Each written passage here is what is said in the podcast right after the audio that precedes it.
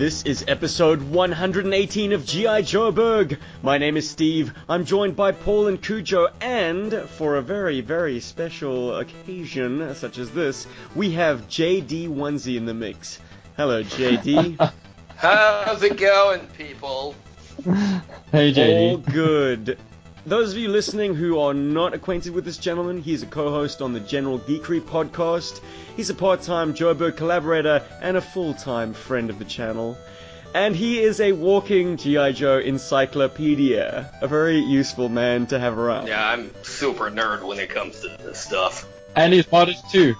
okay, JD, party trick. Uh, what was, what is Backblast's file name? Uh, Edward J. Mettinger. Oh my goodness! Uh, ladies and gentlemen of the audience, that was not scripted or prompted or anything. That was Hell literally no. Steven, think of a Joe off the top of your head and see if if JD knows his file name. And I guarantee you it is correct. You can check that. When he went to go see the Army recruiter, they asked what he wanted to do, and he said, How do, Where do I go to shoot airplanes out of the sky? this guy's good. Because, of course, he grew up outside the JFK airport, and he said he never got a full sleep. night's sleep because of the planes taking off at all hours. Well, I hope no one like Backblast happens to have an itchy trigger finger on his surface-to-air missile launcher the night Ah. three South Africans roll up into JFK. Hmm. But uh, that's enough from us. Paul, Cujo, how are you gents on this fine evening and afternoon? Do it, if I can say chilled, um, super chilled, but it's mostly um, thanks to the weather. It's quite cold up here in Joburg, so I'm wrapped in my in my blanket and I'm in front of my computer and I'm a little bit high of Cujo? fumes. oh, that's some great radio, Paul. Thanks, buddy. Hey, is, No is, is your blanket is your blanket at least a GI Joe blanket? No, but I do hope to come back with a GI Joe blanket when we go to JoeCon. That would be Failure. super Pure cool. failure. That thing's gonna work better than birth control.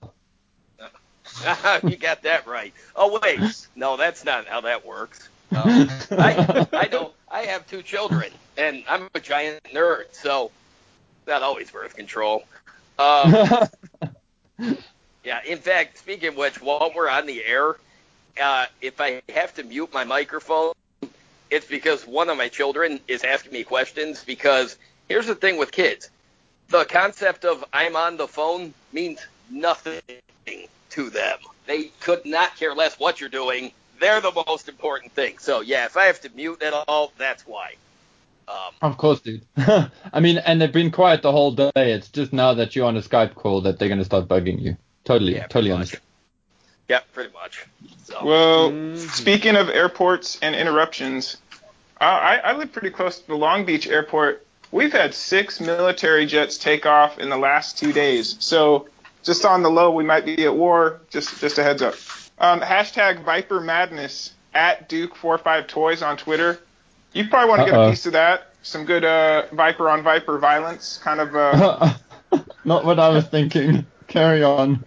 Enough out Last week smart we had guy. Joe on Joe. I suppose it's only natural we now have Viper on Viper. It's true. He's he's breaking out some good tweets. Uh, drop a vote, run that down. Steven, I didn't know if you were going to bring up Kindle Worlds, but uh, just a salute to all the Joe authors as Kindle Worlds uh, closes down.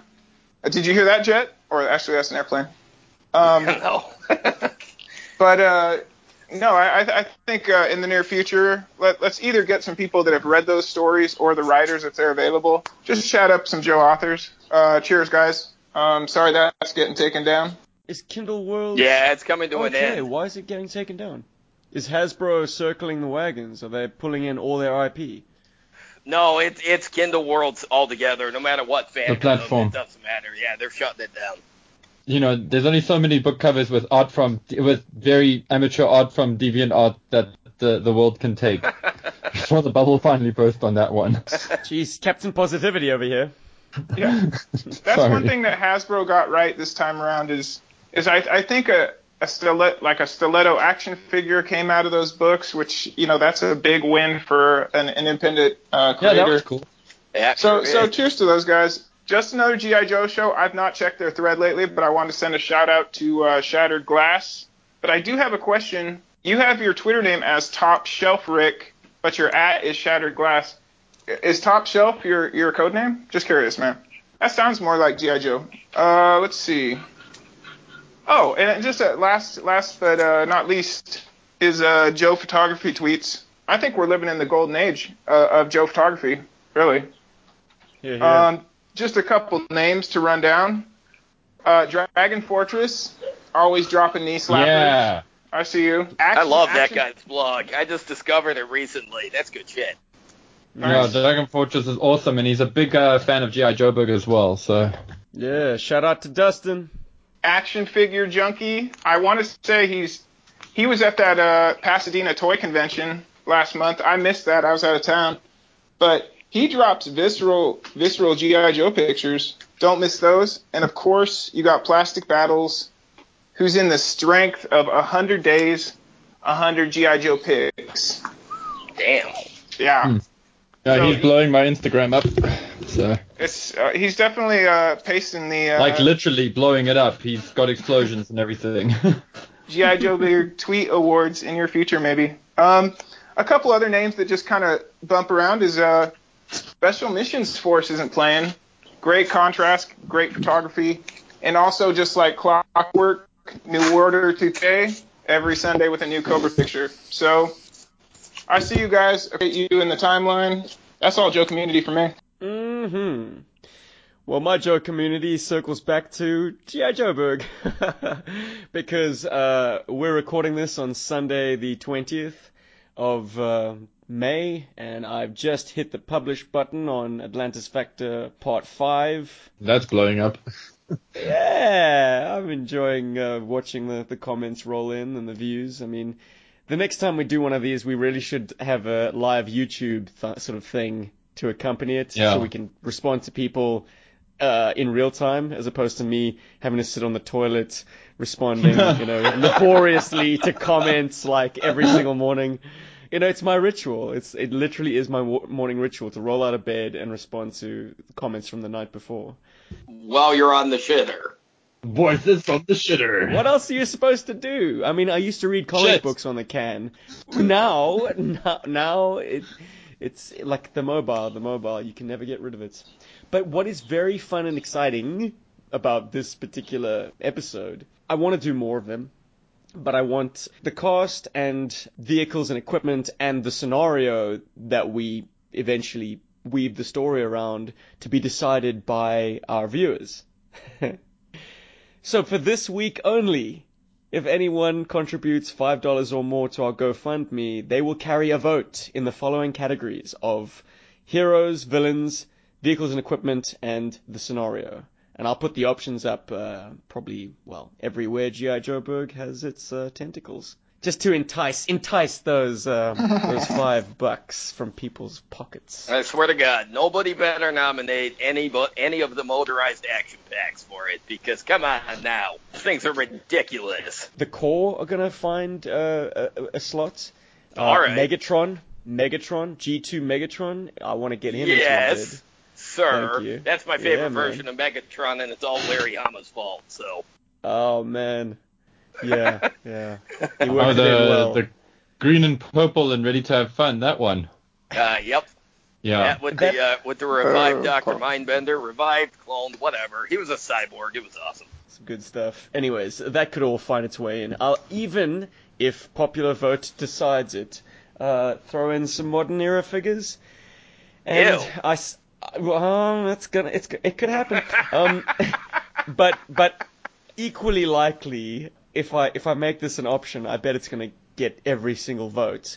Uh, if the USS Flag is the the vehicle or slash setting for the video, everyone's gonna be like, yeah, yeah, yeah, do a video Yeah. on the flag. Yeah. So yeah, I'm gonna paint myself in a corner there. It's gonna be an absolute ball ache to get that bad boy set up again, but it's worth it for GI On the beach, Joe nogal. YouTube. Oh, don't do Uh, that to me, Paul. Shit, I didn't say that. Fuck. I haven't built the fiberglass hull yet. oh That shit. That thing won't float otherwise, okay? Wait for me I to just finish need it. to buy a boogie board. two boogie boards and just stitch them together. No, I'm kidding. We're not going to put it in the sea. No.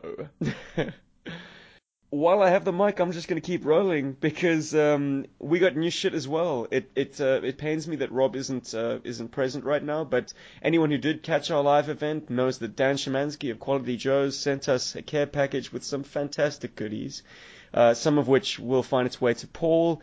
Uh, not yet, because we're actually going to meet up in person uh, prior to JoeCon. Um, Hey.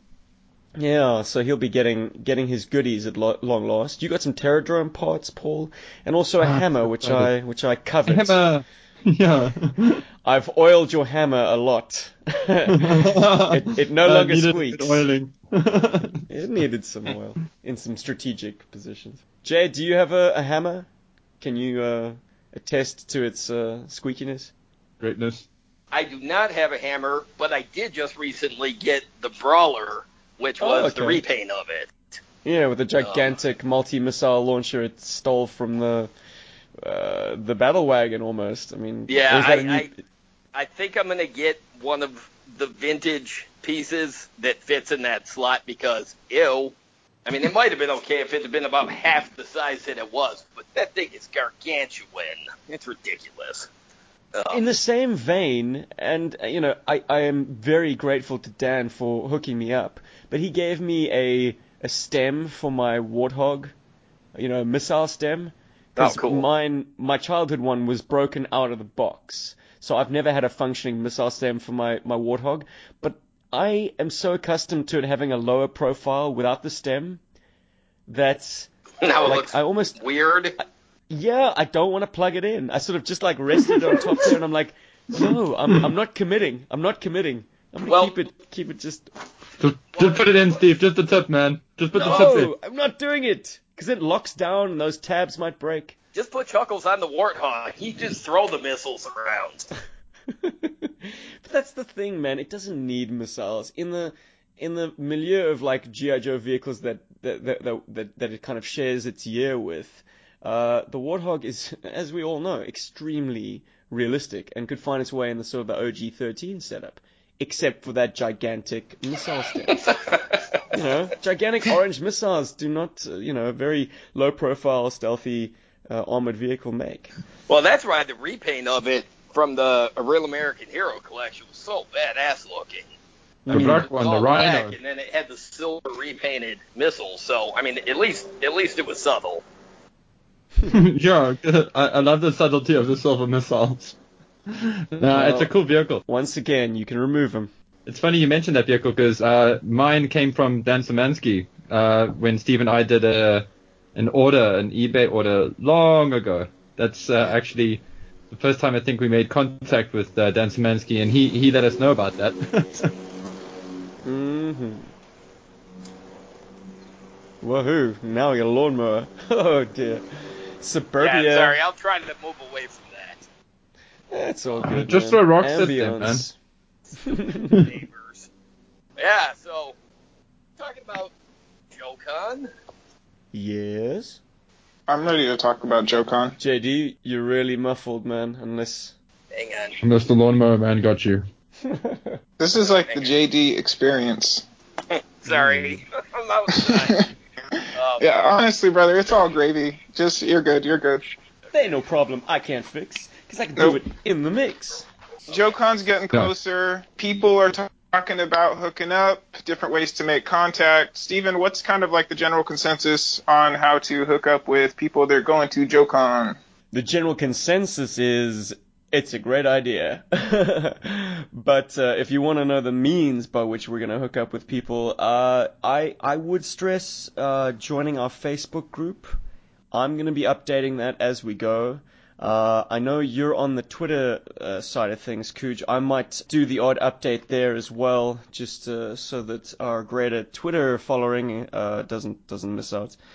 I I'd like to stress that you know we are making a road trip of it from uh, New York to Chattanooga, and then back via Washington D.C. into New York again, taking place over like ten days. So if you're on the way, there exists the possibility of stitching together like a GI Joe Berg road show. Uh, we certainly want to visit all the cool toy destinations between those two spots. And I get personally very excited about the pros- prospect of going to the Air and Space Museum in Washington and seeing the the Blackbird SR-71 amongst other killer exhibits. I mean, like there ain't no museum like an American museum. You guys just do it bigger, better, badasser. Cause you got all the cool toys, man. Our lives are pretty good. Yep. Rob, what Rob doesn't know is, is that uh, unfortunately he couldn't make it to tonight's podcast, but uh, I had set up a certain condition. If uh, whoever couldn't make it on tonight's podcast is going to wear the bell. So Rob's going to wear a bell outside JoeCon with a big sign that says G.I. Joeberg's here. And Well, he's going to here's- ring it around. It'll be like, bring out dead kind of thing. Does that answer your question, Cujo? Kind of. I think uh, whatever hashtag uh, they promote, and by they I mean uh, the Collectors Club. If if we also want to drop one that's like hashtag Last JoeCon, just bump that. And if you're there, we'll find you. Uh, I don't know if people are going to meet up for meals or or just kind of. I know there's a park right near the convention center. I, I don't, you know, or the convention floor, whichever. I do believe the Finest are hosting their event at the hotel bar on the Friday night. Uh, that I assume is a must-go social engagement. I like that. Also, Mm. a night before that, Thursday night, check on Word Burglar's uh, social media. He's hooked up. I don't know if it's an open mic, but that guy made a whole GI Joe album. If this is the last GI Joe con, you're gonna want to hear that guy rap. You know you are. uh, Woodberg does great. I don't. Rap Viper, damn it. Rap Viper is the coolest rap song ever. It is Well, good. Doom, doom, it's- doom, it's- doom, doom, doom, It's doom, cool doom, that he's doom. making it. I, I did mention just another GI Joe show earlier. The dude that runs that squad over there, I think he's bringing a print. I think he's giving it away, kind of like a keepsake. I, I don't know that he's giving it away. It could be, uh, you know, something to pay for the printing, whatever. Y- you know, there's going to be a couple prints floating around. I'm going to bring one as well. Uh, find us, get one signed, and let's just uh, make this event what it should be. Just a bunch of cool cats getting together and ladies, or you know, whatever. Cat it's. Mhm. I, I don't know what. Yeah, I don't know what the cool slang for that is. I'm, I'm out too. Guys, we've got a topic tonight. Oh, just in Oh. case you uh, just randomly hit play on this podcast and you're like, these guys are just a bunch of hot air. They don't seem to have any purpose to this podcast at all. Yeah, especially when I'm on. no, no. We have a very distinct purpose. Since our collections were in their infancy, we have all grappled with a very important question. We got vehicles, we got figures, but who sits where? How do you man your vehicles? Do you go by the box art? Do you go by the action figures specialities? Do you go by whoever the hell your favorite figure is and you put him in the gunner's seat? Or is it best to be in the pilot's seat? I don't know. We're about to tackle these and other burning questions. The format is as follows. Each of us have been tasked with selecting a land, sea, and air vehicle, which we've kept secret from the other three. Until now. Until now. We're going to unveil our lists, and you, dear listener, can ponder with us as we try and determine who our ideal complement of figures would be for the respective vehicles. Who's going to go first? Oh, oh, oh, and I just thought of this on the fly. the most original, creative figure selection and placement. We can nominate uh, whichever one sounds most original and then vote at the end. And the winner gets a prize. Sunday's picking up. well, not for you, Cooch, because the prize is totally like a smooch from your girlfriend. All right. I'm just pawning her off. You know I have what's something to say sad about that. is he didn't even argue with that. Yeah, Cu- okay. Something Cujo's all like- that. Yeah, Cujo's all like, oh god, thank what? Thank God I don't have to get into a knife fight for it this time.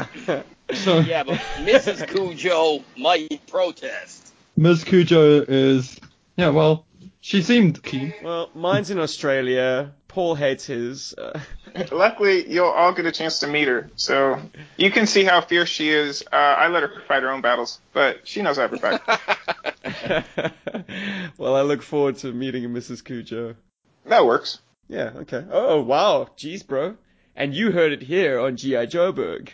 Oh, wow. the proposal. Who's going first? Okay, yeah. Cujo's not a vehicle. No, I, I'm saving my vehicle. okay, uh. All right, I'll I'll kick this one off, you bastards. I'm gonna crack it open, uh, you know, as the song suggests, land and sea and air. We're gonna go with the Thunderclap first. Uh, hailing from the year 1989, it's a mobile artillery piece with a tractor and trailer vehicle and plenty of positions for figures to be seated and also foot pegs for them to stand. Uh, I'm not going to insist you guys assign all of them, but maybe, hey, if that's your thing, if you like to have guys on the running boards, cool, have at it. But uh, I think the burning question for the Thunderclap is, are there enough artillerymen in G.I. Joe to fully man and operate this thing? Uh, I'd say so. Alright, Jay. What you got for me, brother? Well, let's see. Oh, okay. Long range, he's the commander of it, so he's not Hmm. going to be firing the artillery pieces. Uh, but that giant atomic Annie thing that's on it, uh, I would probably think that would be best manned by backblast. Hmm, interesting.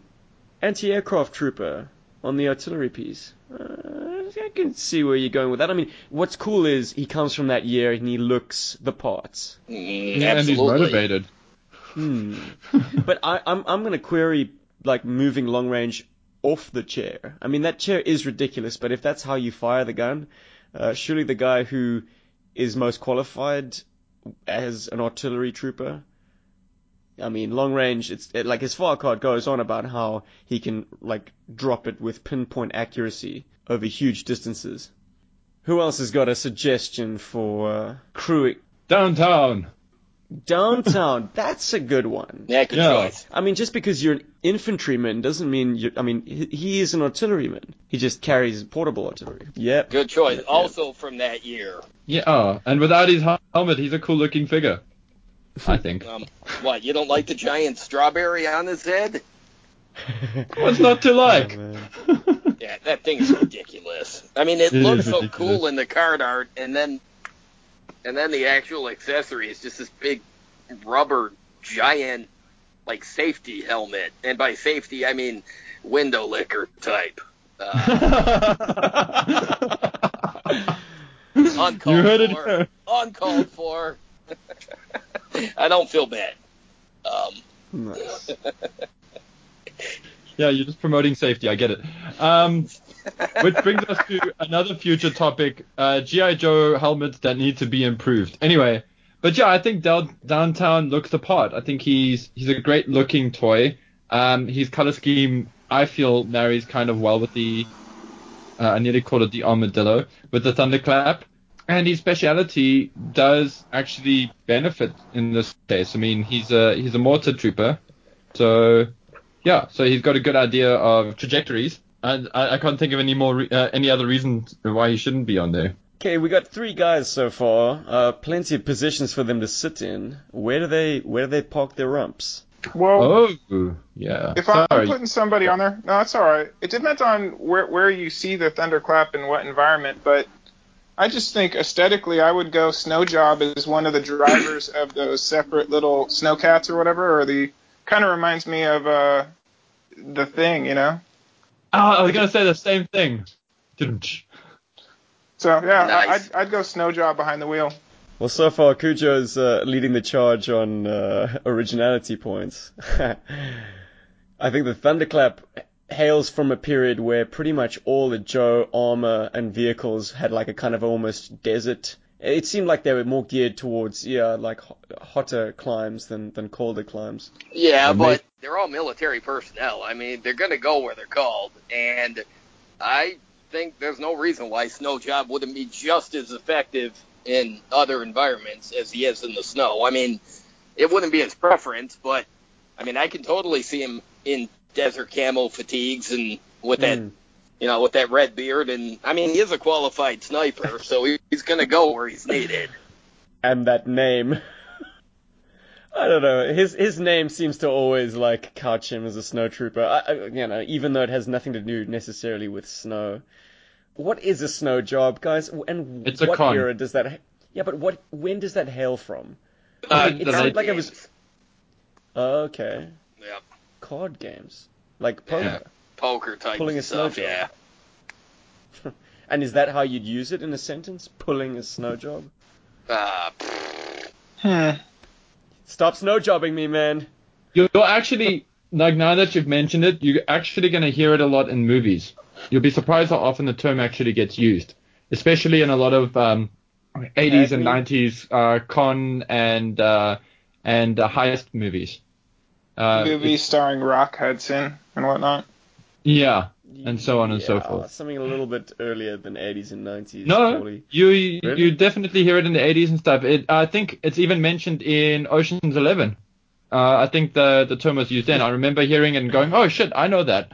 I know the that." term." original Ocean's Eleven was not from not the the original, no, he's talking No. about the remake with uh, the remake, which is a late, the- well, it's an early 2000s, late 90s film, around there. Sorry, I'm not like specific with dates, but like you you will hear it, and you'll definitely hear it in films that have a setting which is in the 70s. Like I I, I think even I, I- Fargo. I, hope, I hope you're right, man. I hope you're right because I, I mean, like I've been aware of that term ever since I've known the character, and I've never heard it used in any other setting than GI Joe. No, I've, I heard it. Hmm. I've heard it once or twice, like, well, once or twice, about five times at least. But yeah, I've got another character to put onto this bad boy, Please um, do. and and I'm looking at the box art, and I thought I was like totally cool, but I see Downtown is already here on the box art, so yay. Um, I don't know why Snake Eyes is there, but I suppose I had a seat to fill. This is going to be a toy that hails from the 90s. That's Duke. You know, uh, I can never remember which version it is. It's the Duke that has the giant cannon that he like has to straddle. Oh, oh from 1992. Yeah, yeah. So I reckon uh, him for the one of the back yellow guns. I think he would be great for that. Yeah, I think. Uh, Hmm. Besides, they need command structure there. I mean, you can't just have thunderclap. I mean, you need somebody responsible there to to answer to to the top brass. You know what I mean? So is Snow Job uh, in one of the tracked vehicles and Long Range in the other? Mm, Can long range walk and chew gum at the same time? Because I mean, he's going to be running around in that thing and shooting the gun in like five different directions and telling people what to do. So you have to be Well- like super coordinated. well, I was gonna say, have cross country drive the other one. Nice. Yeah, get an armor specialist. That's what I was gonna uh, Yeah, suggest I mean, to you, gents. Yeah, Hmm. either either cross country or Steeler. And Yeah. well, Steeler would help with the command too, because he's an officer. Mm, nice. Yeah, put him up front there. He's a tank commander. Cool. Leaving long range to ride the cannon, literally. And because he's so forgettable, they might not miss him if he goes missing. So, um, Here's something that, that always bugged me about the Thunderclap when I was playing with it. It's got four shells sort of lying spare inside the, the cavity of the cannon, that sort of bucket. Uh, there's a shell ejecting feature, but who's loading the shells into the gun? I mean, obviously you are as a as a child playing with it, but like in the the fictional reality of your your playtime, who's standing back there feeding the gigantic orange shell into the back of that cannon? Is there a Joe like lowly enough for that to be their job, to be the artillery loader? Somebody with some earmuffs on. Yeah, we- it can't be. Uh, it can't be what. Oh wait, it can be. Oh, God, I need to call the monkey range. It's not monkey range. Uh, wild card. Nice, your favorite, Paul. My Yeah. absolute favorite. He's definitely got some hearing protection. I, I agree. And it kind of goes some ways to explain how, you know, his uniform's so fucked up. Yeah, there you go. But would Wildcard be able to break the Thunderclaps cannon? Hmm. Chew on that one, gents. But I'm pretty, nah, uh, it's I'm- it's too I'm- big. It's too big for him to break by himself. Nice, nice. Slam that uh, that back gate on the gun as hard as you want. It's not going to break off. I'm pretty uh pretty satisfied with my thunderclap setup, gents. Thanks for helping me out there. Who's next? I'll go. Uh, uh, yeah, you go. I'm dying to hear what vehicle JD throws at us. I'm dying to and terrified. All right. We're going to start out. We're going to start out with the Sea Lion from the Palitoy Action Force line. Okay, well, just please give me five minutes to Google search that. Go to Blood for the Baron. They have a whole toy archive, and they've got, uh, I think, like 30 pictures of the sea lion. I've got about 30 pictures of sea lions here, but I Not suppose those that- sea lions. Um, I mean, uh, the cool one. Mhm. Not That those was- goofy oh, seal wow. knockoffs. The Action Force one? Yes. Wow. Oh, yeah. Okay. Okay. Q Force. Yep. Gray I got this one. I, Yep. It's This is Rainer. Little Two driver slots and two rover things. It's a cool vehicle. Yeah, it's a badass looking vehicle, and I'd love to own one someday, but they're hard to come by, and it's not even an expense thing. It's a they're rare to find out on the secondary market. This thing just screams uh, Team Zissou. I think you got it. You got to put wetsuit V1 wetsuit somewhere in there. Yeah. Do the side uh, pods detach? Yes. Yes, they Oh, do. Yeah, they yeah they can be remote operated or they can be uh, driven. I smell a conspiracy. I think the hammerhead cribbed from this thing. Uh, it probably took. Well, the bug may have too because it's got the two jet skis that attach to it. They may very well have taken some inspiration from it because I could see it. And you know, I've seen vehicles like that in movies before. So, um, yeah, I mean, well, see, Dol- Dolphin drove it. Like he was the he was the driver that was packed with it. It was the gray Zap repaint, but even if you don't want to use Dolphin, I agree with the with the wetsuit choice. Uh, and if Dolphin's not available, Deep Six should drive it. Hang on, wasn't Dolphin? Uh, Yeah, it was a Zap repaint. was wasn't he one of the? Really? Oh yeah, damn. he's yeah, yeah, he's all gray. Uh, yeah, he's yeah, it's a Zap repaint. Um, he's often confused with Moon Dancer, who was the gray short fuse repaint. Hang on, Jay. I mean, I, I, I, I don't have a leg to stand on here because I don't own this vehicle and I have very, very little actual uh, brushings with it. But didn't it come included with a, a straight arm? Uh, well, you know, a, a, a, an Action Force, a Palitoy, Yeah, that was the point of yeah, articulation the, guy. Uh, I think it was the first Dolphin figure. The second Dolphin release was the gray repaint of that. Oh man. Um, Well, I quite like that initial Dolphin. Yeah, well, so do I. That's why I suggested like Deep Six, like version two, as as the next best as the next best choice. Um, nice. uh, be- and no, I don't mean the stupid, uh, stupid hunk of plastic one. I mean the you know the deep sea diver version. Um, Oh, we know you absolutely love the Shark. Oh yeah. God, it's the worst vehicle in the entire line. But I'm not going into that rant again. Not again. I don't have the strength. Not again. Not Um, again. JD, I think I'm going to push Deep Six out of the vehicle and onto those side sleds because he's dressed adequately to perform at those depths, All right, Yeah. good point. like exposed, exposed to the elements. Uh, but then who would his counterpart be on the other one? Cooj, you got anything for us? I, I think wetsuit is a natural pick. Um, So Hmm. he's yeah, he's got short sleeves. It looks like that adventure era. That works for me. But if they were heading to even even deeper depths, I don't know. I I, I failed to. Oh wait, oh well, it's another Deep Six. Uh, the the version, the Eco Eco Warriors version. Yeah, it's Deep Hmm. Six, but I've never been able to see that figure as Deep Six. Um, I, I, you know what? He was one of those many figures released those years that I swear to God was supposed to be somebody else, and Hmm. he just ended up with a previously used code name and file name. Um, yeah. I've never been able to see that figure as Deep Six. Um, uh, well, for one, he's got a dolphin for an animal companion, and if you read his file card, he is not. He is a social reject from both people and presumably animals. I mean, he is. He's a lone wolf in terms of he doesn't need anybody else uh, to do, you know, to do his, you know, the operations that he's assigned to, and I cannot see him having an animal companion. I've always thought that Eco Warriors Deep Six was just supposed to be somebody else. I, I got the sense that he was supposed to be a lot like Clean Sweep and Ozone, where he was supposed to be a new addition to the Joe team, and for whatever reason, they just Hmm. didn't end up doing that. Yeah, a guy who worked with animals. You know, perhaps someone who, like a, a zoologist or someone, a marine Exactly. biologist who worked. Yeah, yeah, that would that would work a lot better in a, an outfit like Eco Warriors. His name is probably Shane. Like, hi, I'm Shane? Shane. Yeah, I'm a I'm a I'm a marine biologist. It just dawned on me that uh, the sea line has included diving masks. Hey, have you guys Yeah. laid your eyes on on those? they make me look like barbecue. Kind I'm gonna nominate uh, a diver character that didn't have a mask of his own. That's version one torpedo. Ah.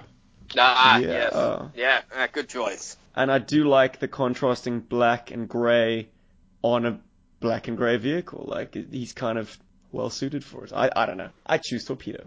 So I'm I'm kind of playing an angle now because I've I've settled into my rhythm. I am gonna play this from my childhood a little bit because when we were kids, we didn't exactly have the widest range of GI Joes available to us, um, and a lot of those were 90s Joes. So I'm gonna say that Tracker should sit in one of the positions in, inside one of those little bubble canopies. You took the words right out of my mouth. He was going to be my next thought was. Seriously? Wow. Yeah, I, yeah, he absolutely was because let's see, he is a Navy SEAL. He is trained for deep sea operations, but he's he's not a guy that's going to put the scuba suit on necessarily. He's the guy that's more likely to drive the rescue craft or something. Uh, so I can totally see it. Okay, And, cool. and and at the same time, we give a purpose to that character. So Yeah, that that's actually the main reason I want to pop him there because like I can't think of any other really good use for Tracker. No, neither can I. And I've tried. I've tried many times, but he's just a character. I've just, I've just never been able to get my mind around. It's nothing to do with his appearance. That was entirely. Uh, I can't remember the gentleman's name that designed the figure, but um, his entire appearance is basically a tribute to people in his family and the college they went to and the sports team they played for. So Oh even if you could take him out of that and put him in just regular fatigues, he's still just another SEAL that I don't know. I've just never found him to be exciting at all. But as a pilot for the Sea Lion, I, I'm I can totally I'm I'm totally there. Groovy. Nice.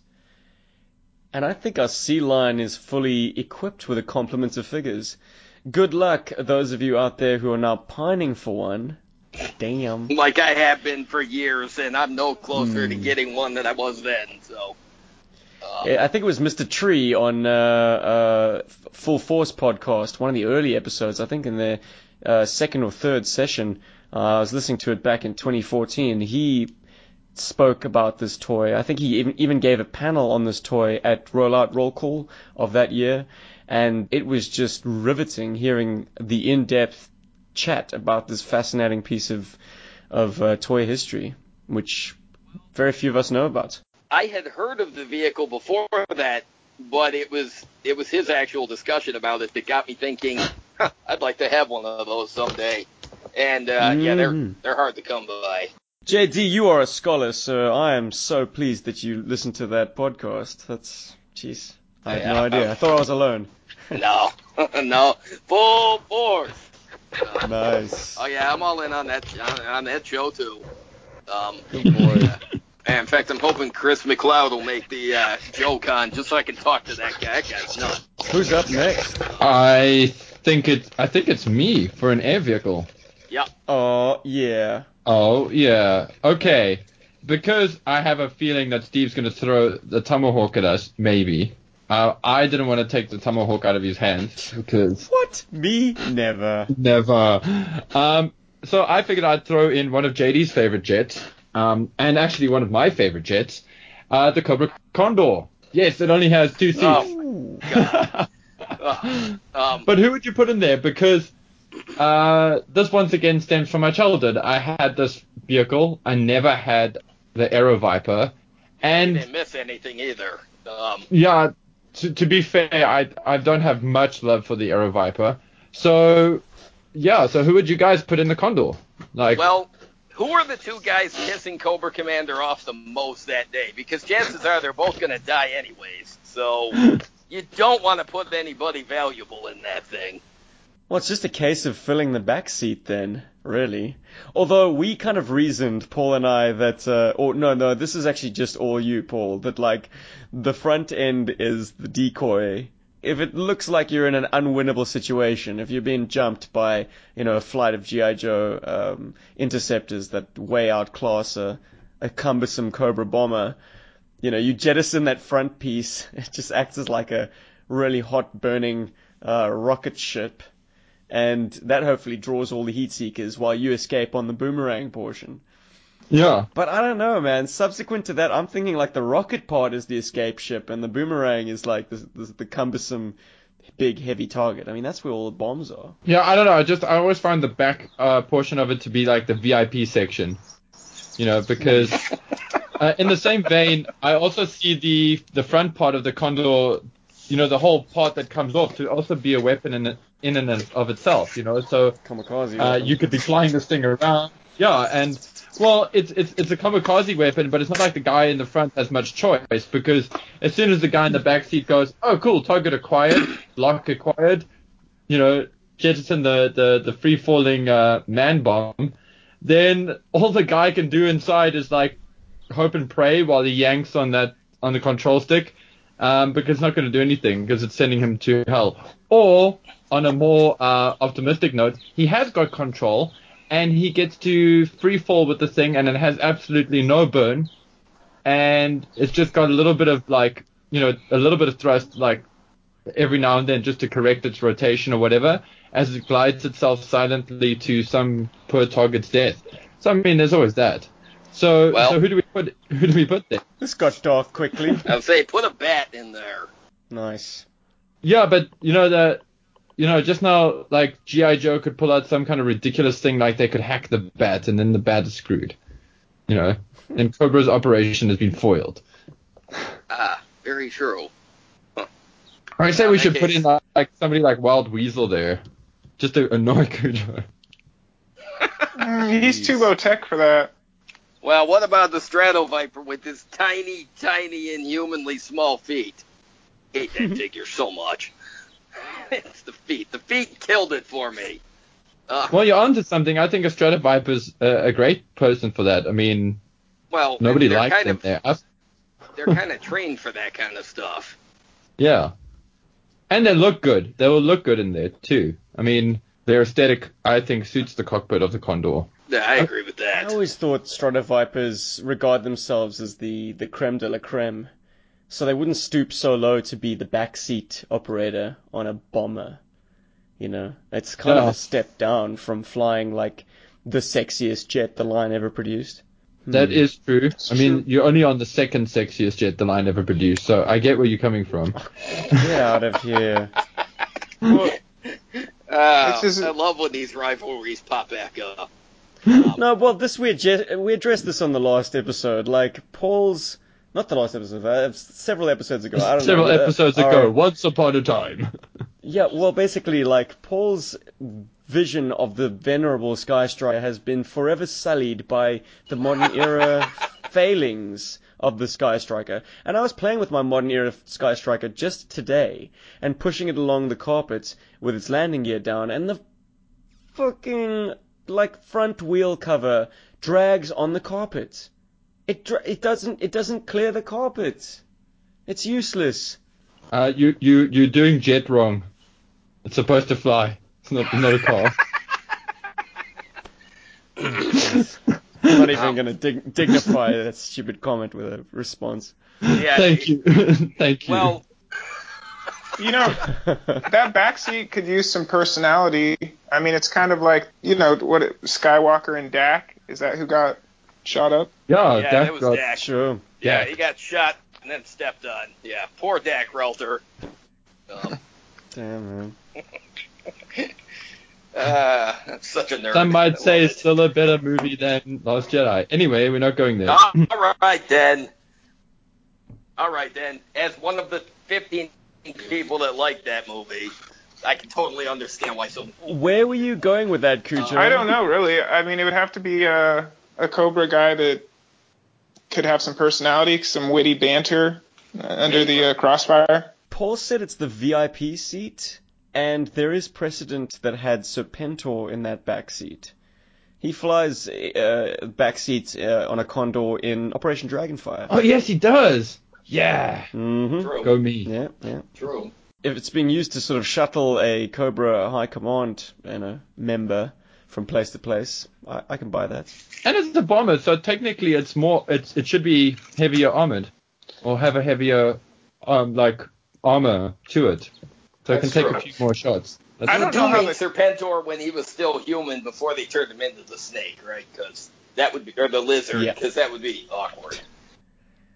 Yeah, I think it was that exact same episode, or or the episode just prior to that. But uh, yeah, it was in the last couple of days of Serpentor's human. Yeah, before So- they turned him into the Geico lizard.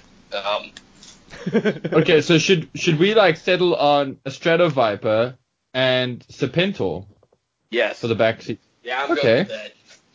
Okay, good. Oh, want to know. Aero Viper up front. Aero Yeah. Thank you very much. Because they're unsophisticated. Because they're unfussy. He's wearing a Zorro I- I'd like to think- he's lame. and yes, it was directly inspired by Zorro. So, yeah, I don't. if you can find a Strato Viper who deigns to fly a bomber, then sure. Strato Vipers, you may have the honor of uh, transporting the BET. Okay, uh, I'm just trying to think of how that would sound if he went Aero Vipers. I can't, I can't do the Meredith Burgess thing. I mean, No. yeah, that wasn't Burgess Meredith. That was Dick Gautier. But anyways, Stratovipers to you. Doing the these things to children. Yeah, that. Because Burgess Meredith was Golobulus, not Yes. Serpentor. Yeah. Ooh, Mm. troll, troll. I- I'm not a troll. Damn it. I. I was I was thinking of like um like Flak Viper, but those guys are for shooting down aircraft from the ground, so it would make about as much sense as backblast, you know, riding the cannon. uh, no, no, of course. I, I wonder if the, the the thunderclap could shoot aircraft out of the sky. Maybe, maybe. Uh, but anyways, I'm digressing. Maybe like a guy like Saw Viper, because you know that back seat is basically in control of the gun. Yeah, I so like you that. need a good gunner there. Okay. You can see his mouth too, so he he could be talking. Um, nice. or smoking like he did in uh, issue 109 of the comic book. There you go. Yeah, man. Cobra's most lethal operator. Why the hell wouldn't you want him to be your tail gunner? He would be arrogant enough to light up a cigarette while he was flying too. So Another cool way of looking at that jet um, is to have the twins in it. Xamot in Tomax. Hmm. Yeah, Yeah, 'cause they're I mean, both- Nice. they're both lame and expendable. Yeah, let them Oh, die in it. Oh wow.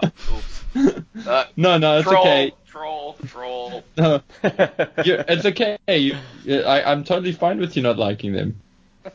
I did when I was a kid, but now I just don't get it. Now I'm just like these guys are literally circus performers. Cooge, do you want to step to the plate with uh, your vehicle? Is it not time yet? I believe it is time. Um, Ooh. nighttime in Africa. Am I right?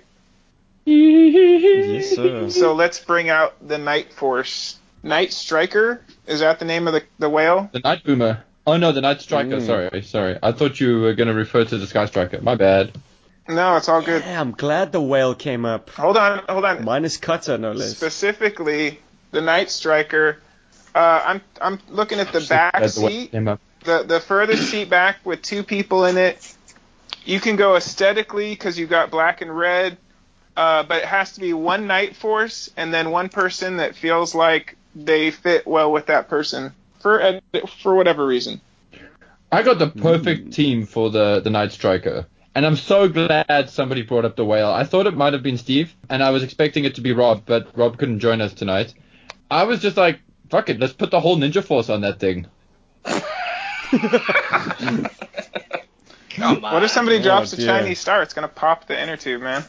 No, man, but that that's the whole thing. I mean, it, like, and then you you made it even better by making it the Night Force version. So like, why not? That could be like the ultimate like pajama mobile. It's awesome. Can you Yeah, imagine the whole Ninja Alright, for Force the- on the whale? Unless you're talking about Shebang in his bright yellow. Yeah, not a nighttime operator, that guy. Um, Well, who, who feels like a nighttime person? You'd you'd be skipping across the waves. It might end up being a romantic scenario. You never know because you got privacy. You're the furthest back. So I mean, it's wide open, guys. Well, put Torpedo there, because uh, I mean, he, I'm sure he's well accommodated to nighttime operations. I mean, he is the preeminent SEAL on the team, and not a dedicated night operator. So, yeah, put him up there with one of Colors the Night look good, Force too. Yeah, exactly. Hmm. Didn't you say you wanted one Night Force member? I do. The Night Force to me is underdeveloped as a sub team. I just like to think about them. Hmm. So so who like who do you feel in that backseat, Night Force West? Well, um, I, I, I, the the premier Night Force figure in my eyes will always be Shockwave. Oh, No kidding. I mean, it, You don't say. great sculpt. Yeah, well, okay, playing playing obvious here. Great sculpt, only further enhanced by realistic colors. Yeah, that that is that that figure in and of itself is a reason to collect the Night Force subset, or just find him. You're track him down. And this is a, an interesting um, it's an interesting topic to raise because like I can only imagine there are about approximately three people out there listening to this podcast who have a Night Striker. They are not easy to come by. Mm, but no. if you're looking to populate yours, you lucky two people. Uh, I would say in the back, uh, if I'm gonna have Shockwave back there, and he's got the um, the SWAT slash music angle, why not put another musician back there? My first thought was uh, Keelhaul, but he's apparently the world's worst clarinet player. So I'm gonna accompany Shockwave with Heavy Duty. Heavy Alright. duty. Why? Set the tone. yeah. Set the tone with some uh, some uh, classical guitar, maybe. Oh, is heavy duty a classical Yeah, guitarist? I yes. thought he just liked classical music. They can do a some kind of duet uh, for voice and guitar. Yeah, he's Sounds kinda romantic. Um, well, it can't be Crazy Legs because his fingers were too short to play the piano. Um, And now we know. Is that a tenuous enough link for you, Cujo? I always uh, imagine you'd appreciate the more left field suggestions. I know exactly who's going on either the little bike or the thing that shoots out the the the skid. So What about that intimate setting right in front of the fans? Who are you feeling, Paul? yeah, shit. Scratch my idea because they'll all be drowned out. Like, oh my word. Um, I'd probably put Snow Job there. He's like the only guy who's dressed for it because those things are cold, man. And it's nighttime. You're gonna be freezing your butt off. You So- got a white figure in a black vehicle. Yeah, well, he can draw fire too. The master of contrast. Yeah. My God. No, I'm kidding. I would not put Snow Job on there, even though he is the only one who's actually dressed for the back there. Damn, man. Oh, oh, oh. Why don't we put Alpine there? Because, like, can you imagine Alpine yodeling into those fans? It'll be like robot yodeling, like. Sold. Sold. He also has eye protection just in case a, a, a gnat hits him in the face. What's so funny is that stupid Skype decided to make your voice go like a robot as you were doing the robot voice, Paul. Oh, Uh, sometimes it works in your favor. Universe is on my side. Um, I, I still want to load the one of the small vehicles, so when we're ready for that one, call me. Muskrat. oh, shoot. Muskrat. I was actually going to Okay. say sneak peek. I would totally put because there's a Night Force sneak peek. That would be my my Night Force figure choice. Um, I'd put him on that little vehicle that jettisons. Yeah, he's too heavy for that shit. It would sink immediately. um, that's why I said Muskrat. Explain your thinking on, on Muskrat? Well, I mean, he is a swamp water recon guy. And, I mean, if you're going to deploy something, you know, give it to a guy that can navigate the, uh, you know, whatever environment that they're taking the Night Striker to. like the marshes Actually, or I- the beaches or That actually makes a lot of sense because yeah, he's also used to the Everglades. He's already packed in with that like boogie board type thing.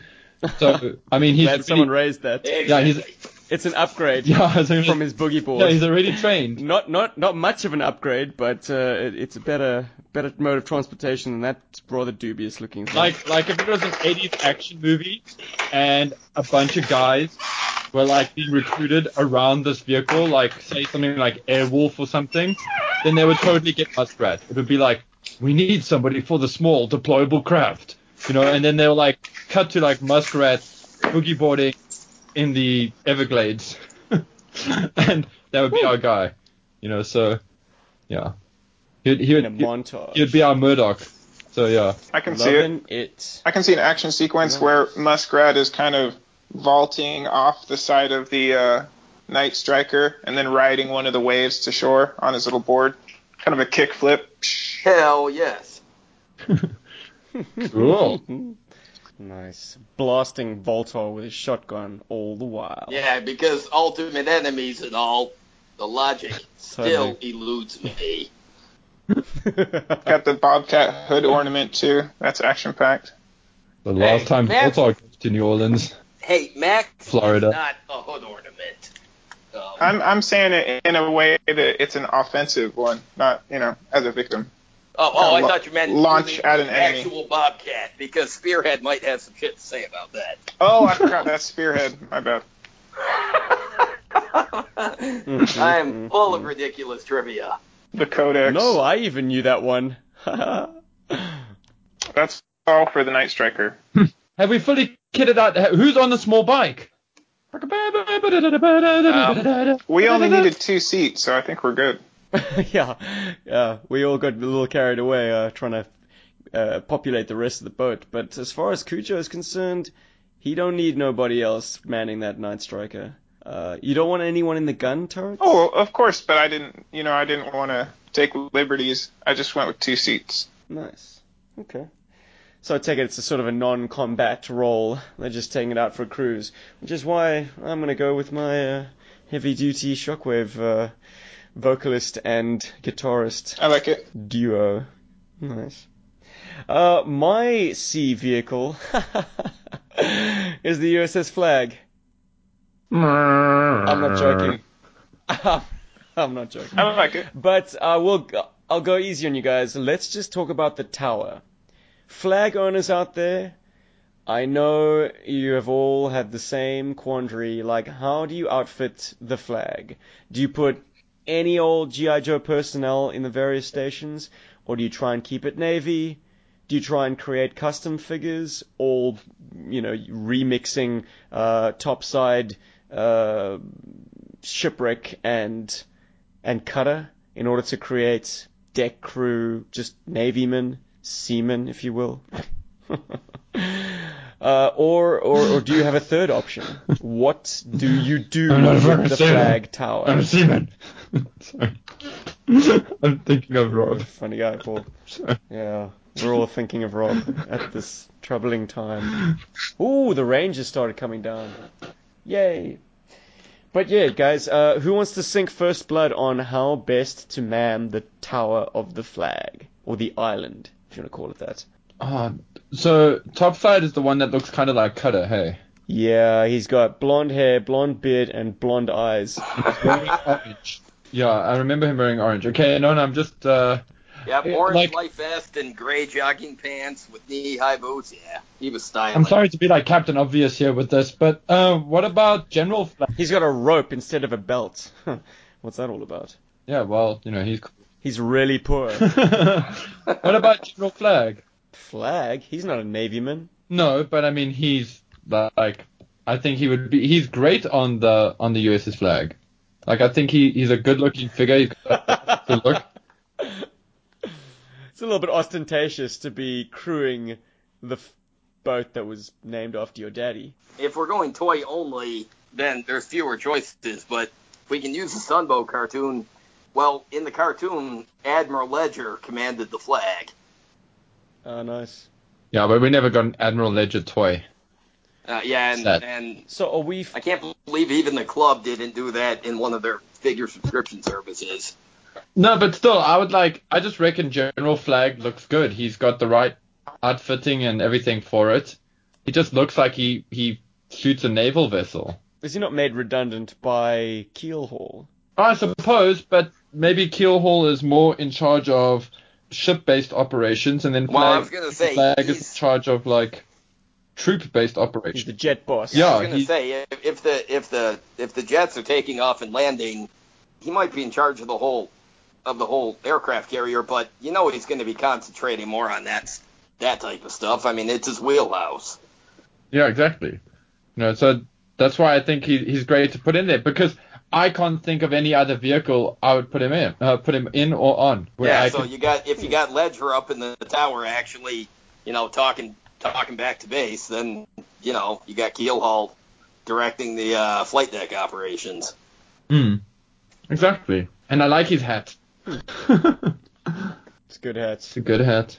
And of course, you are you are forever linked uh, between the the flag and and and General Flag because you uncarded your General Flag action figure on the deck of the USS Flag. That is correct.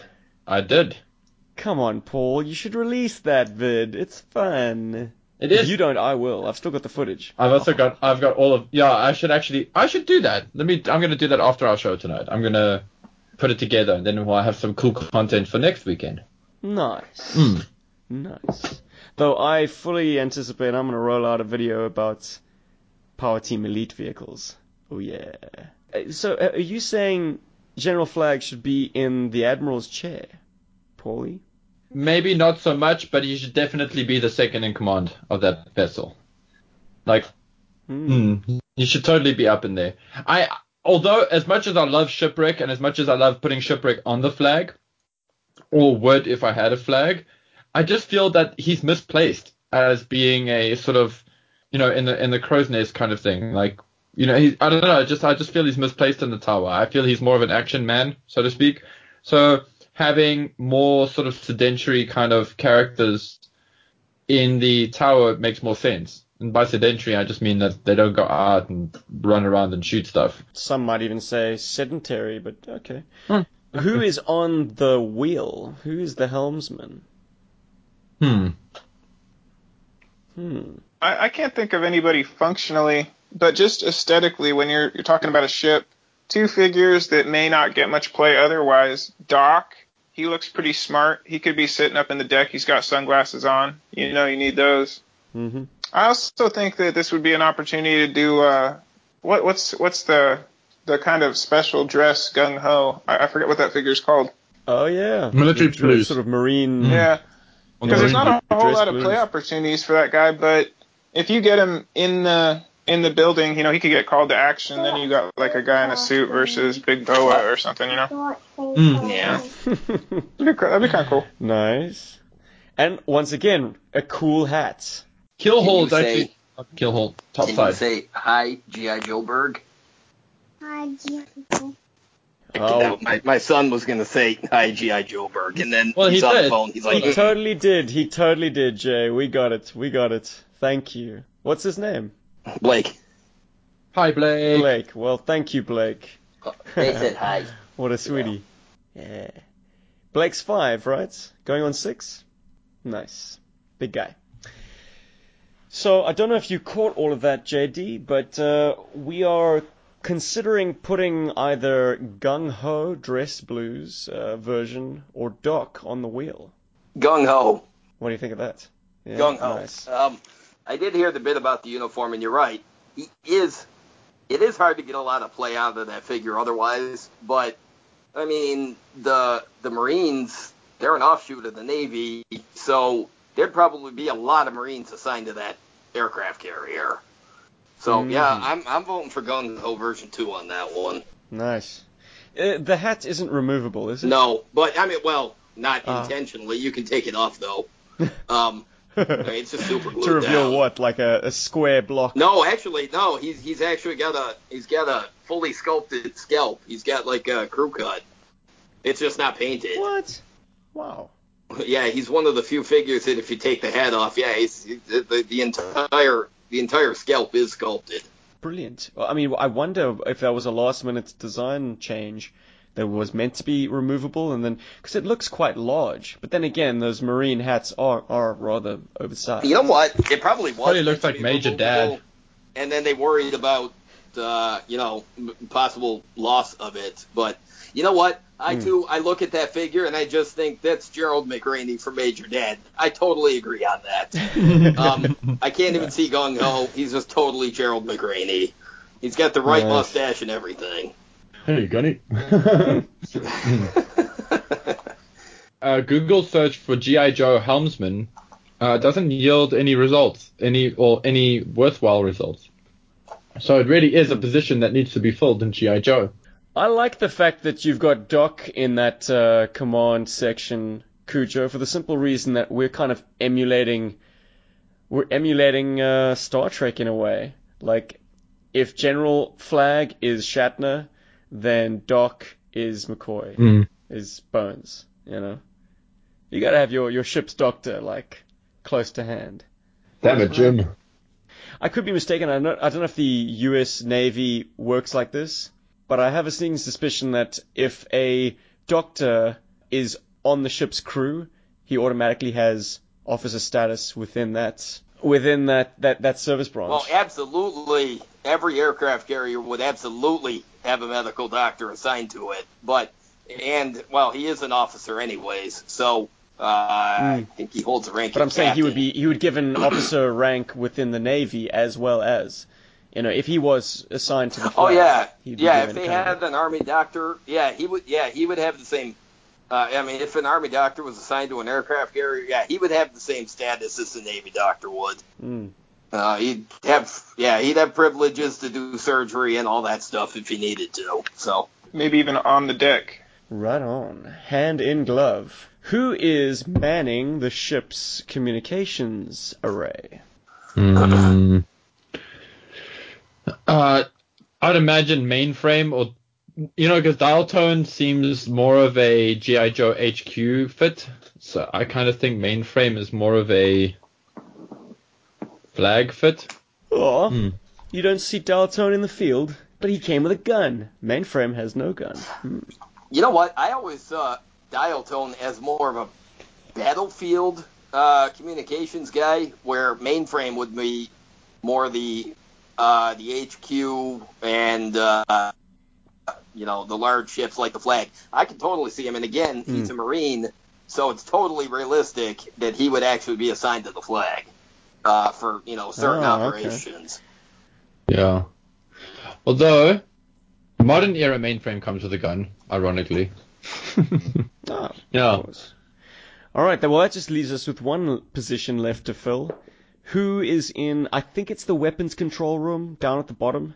So we've got the we got Gung Ho on the helm, General Flag in the admiral's chair, mainframe manning the radar and uh, I suppose communications array. Who's in control of the guns and missiles? Lightfoot.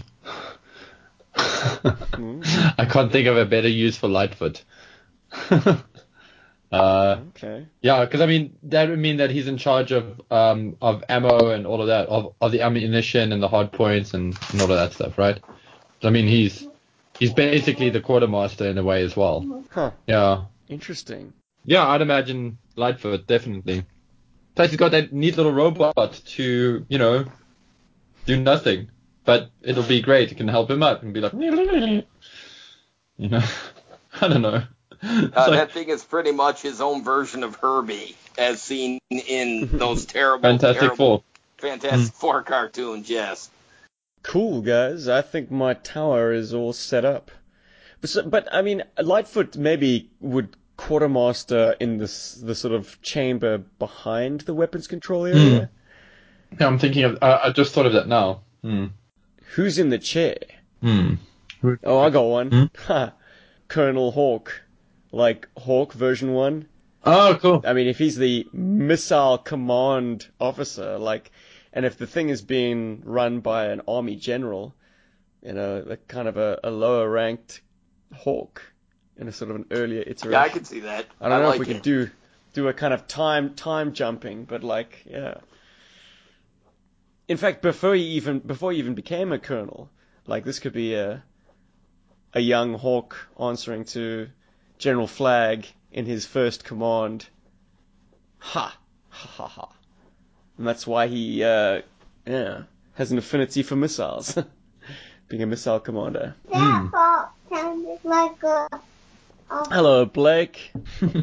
Crazy kid. Sweet kid, man. Kids are cool.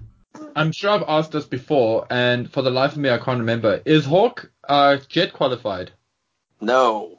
He's not. He's not classed as a pilot at all. Hey. No. Uh-uh. Okay. No, no, no, no. I'm just checking. Uh, the, uh, and that's cool because I was gonna say like it would be a waste if he's jet qualified, then he would be better served as a pilot, as a command. Who needs a jet when you've got that backpack, dude? That is true. It's like an F-14 strapped to your back. Freedom. Cool. Sweet.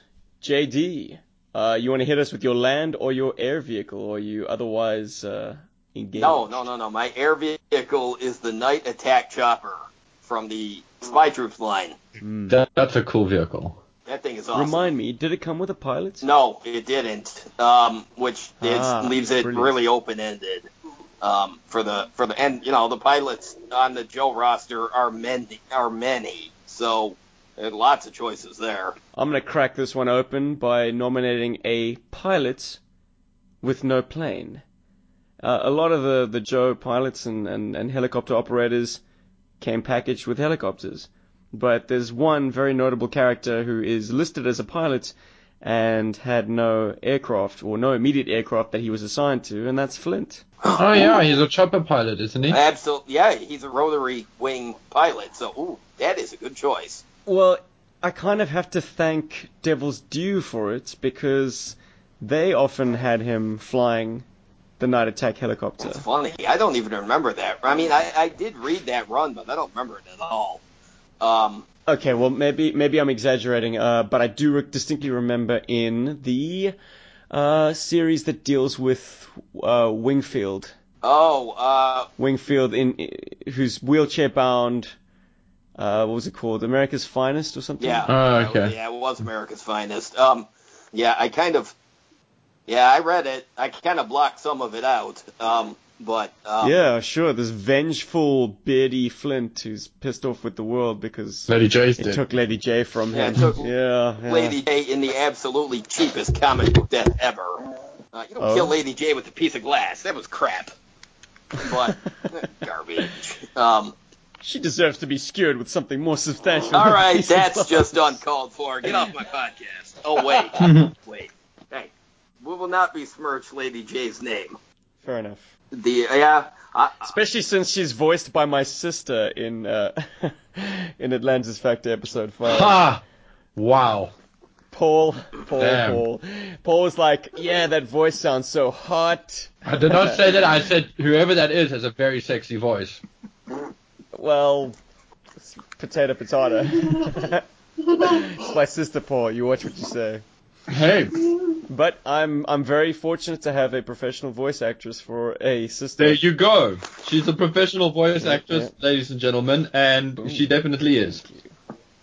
So, Mhm. Yeah, I was curious about that myself. Nice. Because, because did you guys record at the same time, right? Uh, well, kind of yes and no. I only have one microphone, so I kind of fed the lines. The the the yeah. She she was on the mic and I was just tossing the lines kind of off mic at her, and she'd say the responses. Yeah, fun times. I also got to work with uh, another voice talent, uh, the lovely Amy Intuli, uh, who I'd worked with before. She voices the Baroness, and she does a pretty good Eastern European, I'd say. I'd say. Definitely feeling that Mhm. that lisp was quite amazing, Stephen. Nice, nicely done. Really? I don't know, man. I'm I'm picking up on the file card evidence, and I decided to make it a lisp because giving him sibilance would just make him sound like a, a hack on Cobra Commander. Mm. Mm. So like it's as if he's got a cleft palate or something. I like it. It kind of gives him something to be ashamed of or something. I don't know. Yeah, we don't know what's behind the mask. He could have a severely cut lip or something, you know. So Yeah, yeah. So it, it wound up being a lisp. I don't know. I don't know. Whatever. If I ever get to do Wild Weasel again, we'll see how that metamorphoses. Is, is, is. But yeah, he's definitely got a chip on his shoulder. You know, speaking of like how things went down with Wild Weasel on the Wild Weasel poll, you know, there is one bit of Wild Weasel that we haven't really ever talked about. Oh God. That is the fact that on the maps, it looks like Australia. So you better Skype tuck your girl in tonight because Wild Weasel might be coming to town. Not while Steve's in Cape Town. oh man, she was at this late hour. Uh, yeah, they're probably about to wake up. Oh wow, time zones, man, fascinating. Bummer. Mm. like a big yin yang. So we are decking out the night attack chopper. That thing has three seats, right? It's a pilot seat, co-pilot, and then there's uh, I think there's space in the back for it. Yeah, yeah, you can fit. Yeah, you can fit a couple of guys in the back, but I mean it'd be pretty close quarters, uh, so you might not want more than maybe two guys back there. But yeah, there's definitely a seat directly behind the pilot and co-pilot. Um, So What do those guys do exactly? This is what I want want to know. I always just kind of pictured it was like the um, like the crew chief, or maybe maybe the artillery coordinator. Uh, you know, telling the you know telling the door gunner where to shoot or something. But or you know watching the radar. But I I, I don't know. We're we're we're uh, I guess you can go any way you want with it. Um, or it could just be the Hmm. So they are definitely crew and not uh, per, uh like they're not passengers. Okay, cool. Then you're gonna need people with, I suppose, aeronautical specialties or or specialties in radar and communications equipment. But I'm gonna leave that uh, up to Paul and Cujo because I've already kind of tapped our tapped our pilots. Unless you guys have another pilot suggestion. But I'm No, go I'm with Flint. I'm in agreement with Flint. The man needs a chopper. Um, I would say like not for the the secondary, but like I, I would definitely get roadblock in there, just because like if something fails on that, you know, I, I, this is completely toy fantasy, but that's the point, right? If something goes wrong with one of those guns, you, you got roadblock to pull off one of those guns. He's only got big enough to man uh, to like handle it, you know, um, to shoot out the door with it. yeah absolutely he'd pull it off and Yeah. shoot yeah. And there's that cool foot peg um, on the side of the vehicle. I think it's on. I think there's a foot peg on either side. I'm not sure, but there definitely is a place for a dude to stand underneath that wing. So yeah, man, if, if things get rough, we got roadblock to uh, to man man a gun for it. That's that's my uh, number three for that vehicle. I must warn everyone out there if you want to practically follow our uh, assignments, it's going to have to be a vintage roadblock because you're going to battle to get a modern era roadblock into oh, that is true. Sorry, I I. I, I I, use my night attack or I use my desert attack hel- helicopter with uh, vintage action figures. Oh no, sorry, with with modern era action figures. Uh, I think it matches their aesthetic quite nicely. But the bigger guys, yeah, forget about it. They're not going to fit. I don't have mine anymore, but when I had it, uh, I used the Battle Corps Roadblock, the, the one wearing the jeans. Um, Oh, that's a cool. uh, one. What? although at the time, Oh, uh, I had the repaint of it, the Anti-Venom Squad. I used that version because he does. He fits nicely in there. And he's the biggest, bulkiest roadblock they had in the vintage line, and I love that skull. So yeah, but any of the vintage roadblocks man. definitely because yeah, the modern ones, I I don't think you could I don't think you could get one in there, especially especially that new version that the club just made, the Tiger Force version. That thing is a monster. Um, I don't think you could get it anywhere into that chopper. I need that toy in my life. Well, technically, I do have that toy in my life. I just put my roadblock, my Tiger Force roadblock helmet on on the uh, Resolute, Resolute, yeah, Resolute roadblocks uh, head, and there we go. We got Tiger Force roadblock. Woohoo! it's not the same, but it's the same. Courage, who are you putting in our night attack helicopter, brother? Opportunity to flex, Pilot Scarlett, Modern Era. ah, nice. cool. Yeah, I was hoping uh, someone would uh, break her out. She would fit, Yeah, ironically. she's dainty. Uh, unless uh, her, but does does her crotch? I mean, can, can you can you get her legs together? Out of line.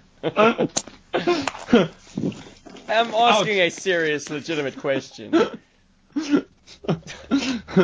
Safe. Um, Sorry.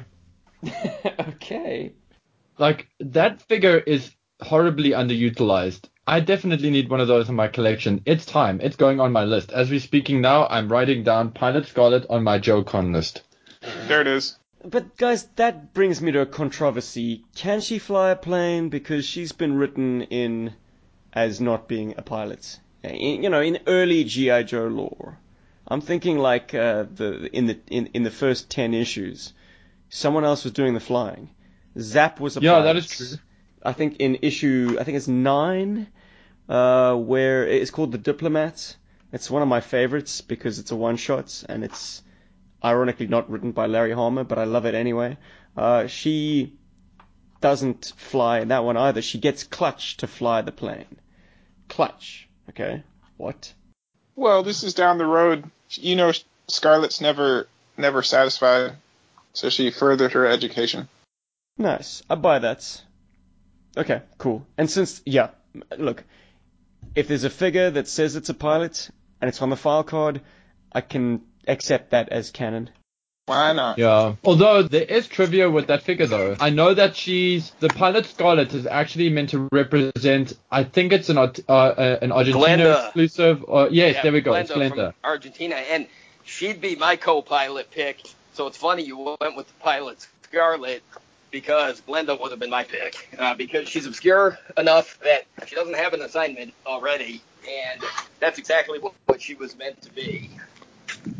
Yeah. So like, if you can't reconcile uh, the idea of Scarlett being a pilot, well then you can get Glenda there. You know, a bit Yeah, of um, European operations or something, or South, Yeah. you know, South American They- they operations, whatever. Scarlett, she had the red hair, but if they put the blonde hair on her, she totally would have been Glenda. There you go. Is there a head swap you could do? I don't know. Is there a blonde, any, any blonde I don't know. figure? On mine, I painted the hair yellow. So, you know, because, I mean, that's clearly what she was meant to be. I mean, all she was missing was the vac metallized chrome bodysuit. So, but, you know, the pilot Scarlett actually had the, the flight vest done, which was a, that was an awesome addition. So, Hmm. Hmm. yeah, she's totally Glenda. So, Oh, you could totally put Shipwreck's head on that as well. I mean, if you really wanted to. um, I'm poking fun now, but why not? Freaky Friday. there, there is a female figurine with blonde hair um, that they did. It was um was in the collector's exclusive thing in the club exclusives. I'm I'm sure of it. Where um it's a blonde version. I think it's a blonde version of the of the new Lady Jaye head, or it's a blonde version of CoverGirl, like a blonder version, not like a strawberry blonde. Anyway, that doesn't matter. Well- like, we well, I would say the Rise of Cobra version was blonde. Um, Hmm. Cover Girl, the cover, yeah, that's right, the Rise of Cobra Cover Girl. There you go. Yeah. Sorry. Yeah. Yeah. So now all of our listeners know exactly what to do with your Rise of Cobra Cover Girl figure. Pop her head off, pop it on Pilot Scarlett's body, call it Glenda, and stick it in your Night Attack chopper. There you go, sorted. Which version of Flint uh, are we putting up front? I, I, I- I guess it's got to be modern era. I've managed to get a uh, modern era lift ticket into the Desert Attack chopper. So uh, yeah, you could probably get a modern era. Flint yeah, easy peasy, because the modern era Flint's uh, body sculpt is quite small, and I'm talking about the, the latest release, the one that came with the Toys R Us 2 pack. the 50th anniversary there. Danger at the version. docks. There we go. Danger at the docks. Yeah, that's the one. Um, and because the the plastic is kind of squishy, it, you know, you can always just pin his feet together a little bit if you have to. Supposed to get him in there. there's no way you could get this the uh, the Spy Troops version with the gigantic boots. Um, Yeah. And and the, and the, and well and the long, gangly, creepy arms and the tiny head. You know what? I like the spirit of the new sculpt era, but my God, those figures did. I mean, I- they weren't even good then. They're terrible now. Uh, I actually like quite a lot of the weapons from that era. I, I have to admit. the weapons were great. A few of the figures hold up, but very, very few of them. We were still playing with our action figures uh, when the new sculpt toys started arriving. So Rob pioneered this, or he uh, oh, Spearheaded. Rob coined this uh, new finishing move that uh, that Flint had for his enemies, and it's called the Atomic Stomp. Like would- Jax. Bring those enormous 90s raver boots down on his unsuspecting foes. Eat buffalo. crush them. yeah, buffaloes or s- what with Skechers like those obscene shoes. Oh, jeez. hated those. I, I I've never owned a pair of those, and I'm very proud of that. Neither have I. They're skate shoes, shoes. and yeah, no. I used, they used to be big for clubbers, and they they used to be quite big for rockers. A lot of like goth types and heavy and metalheads used to love wearing those.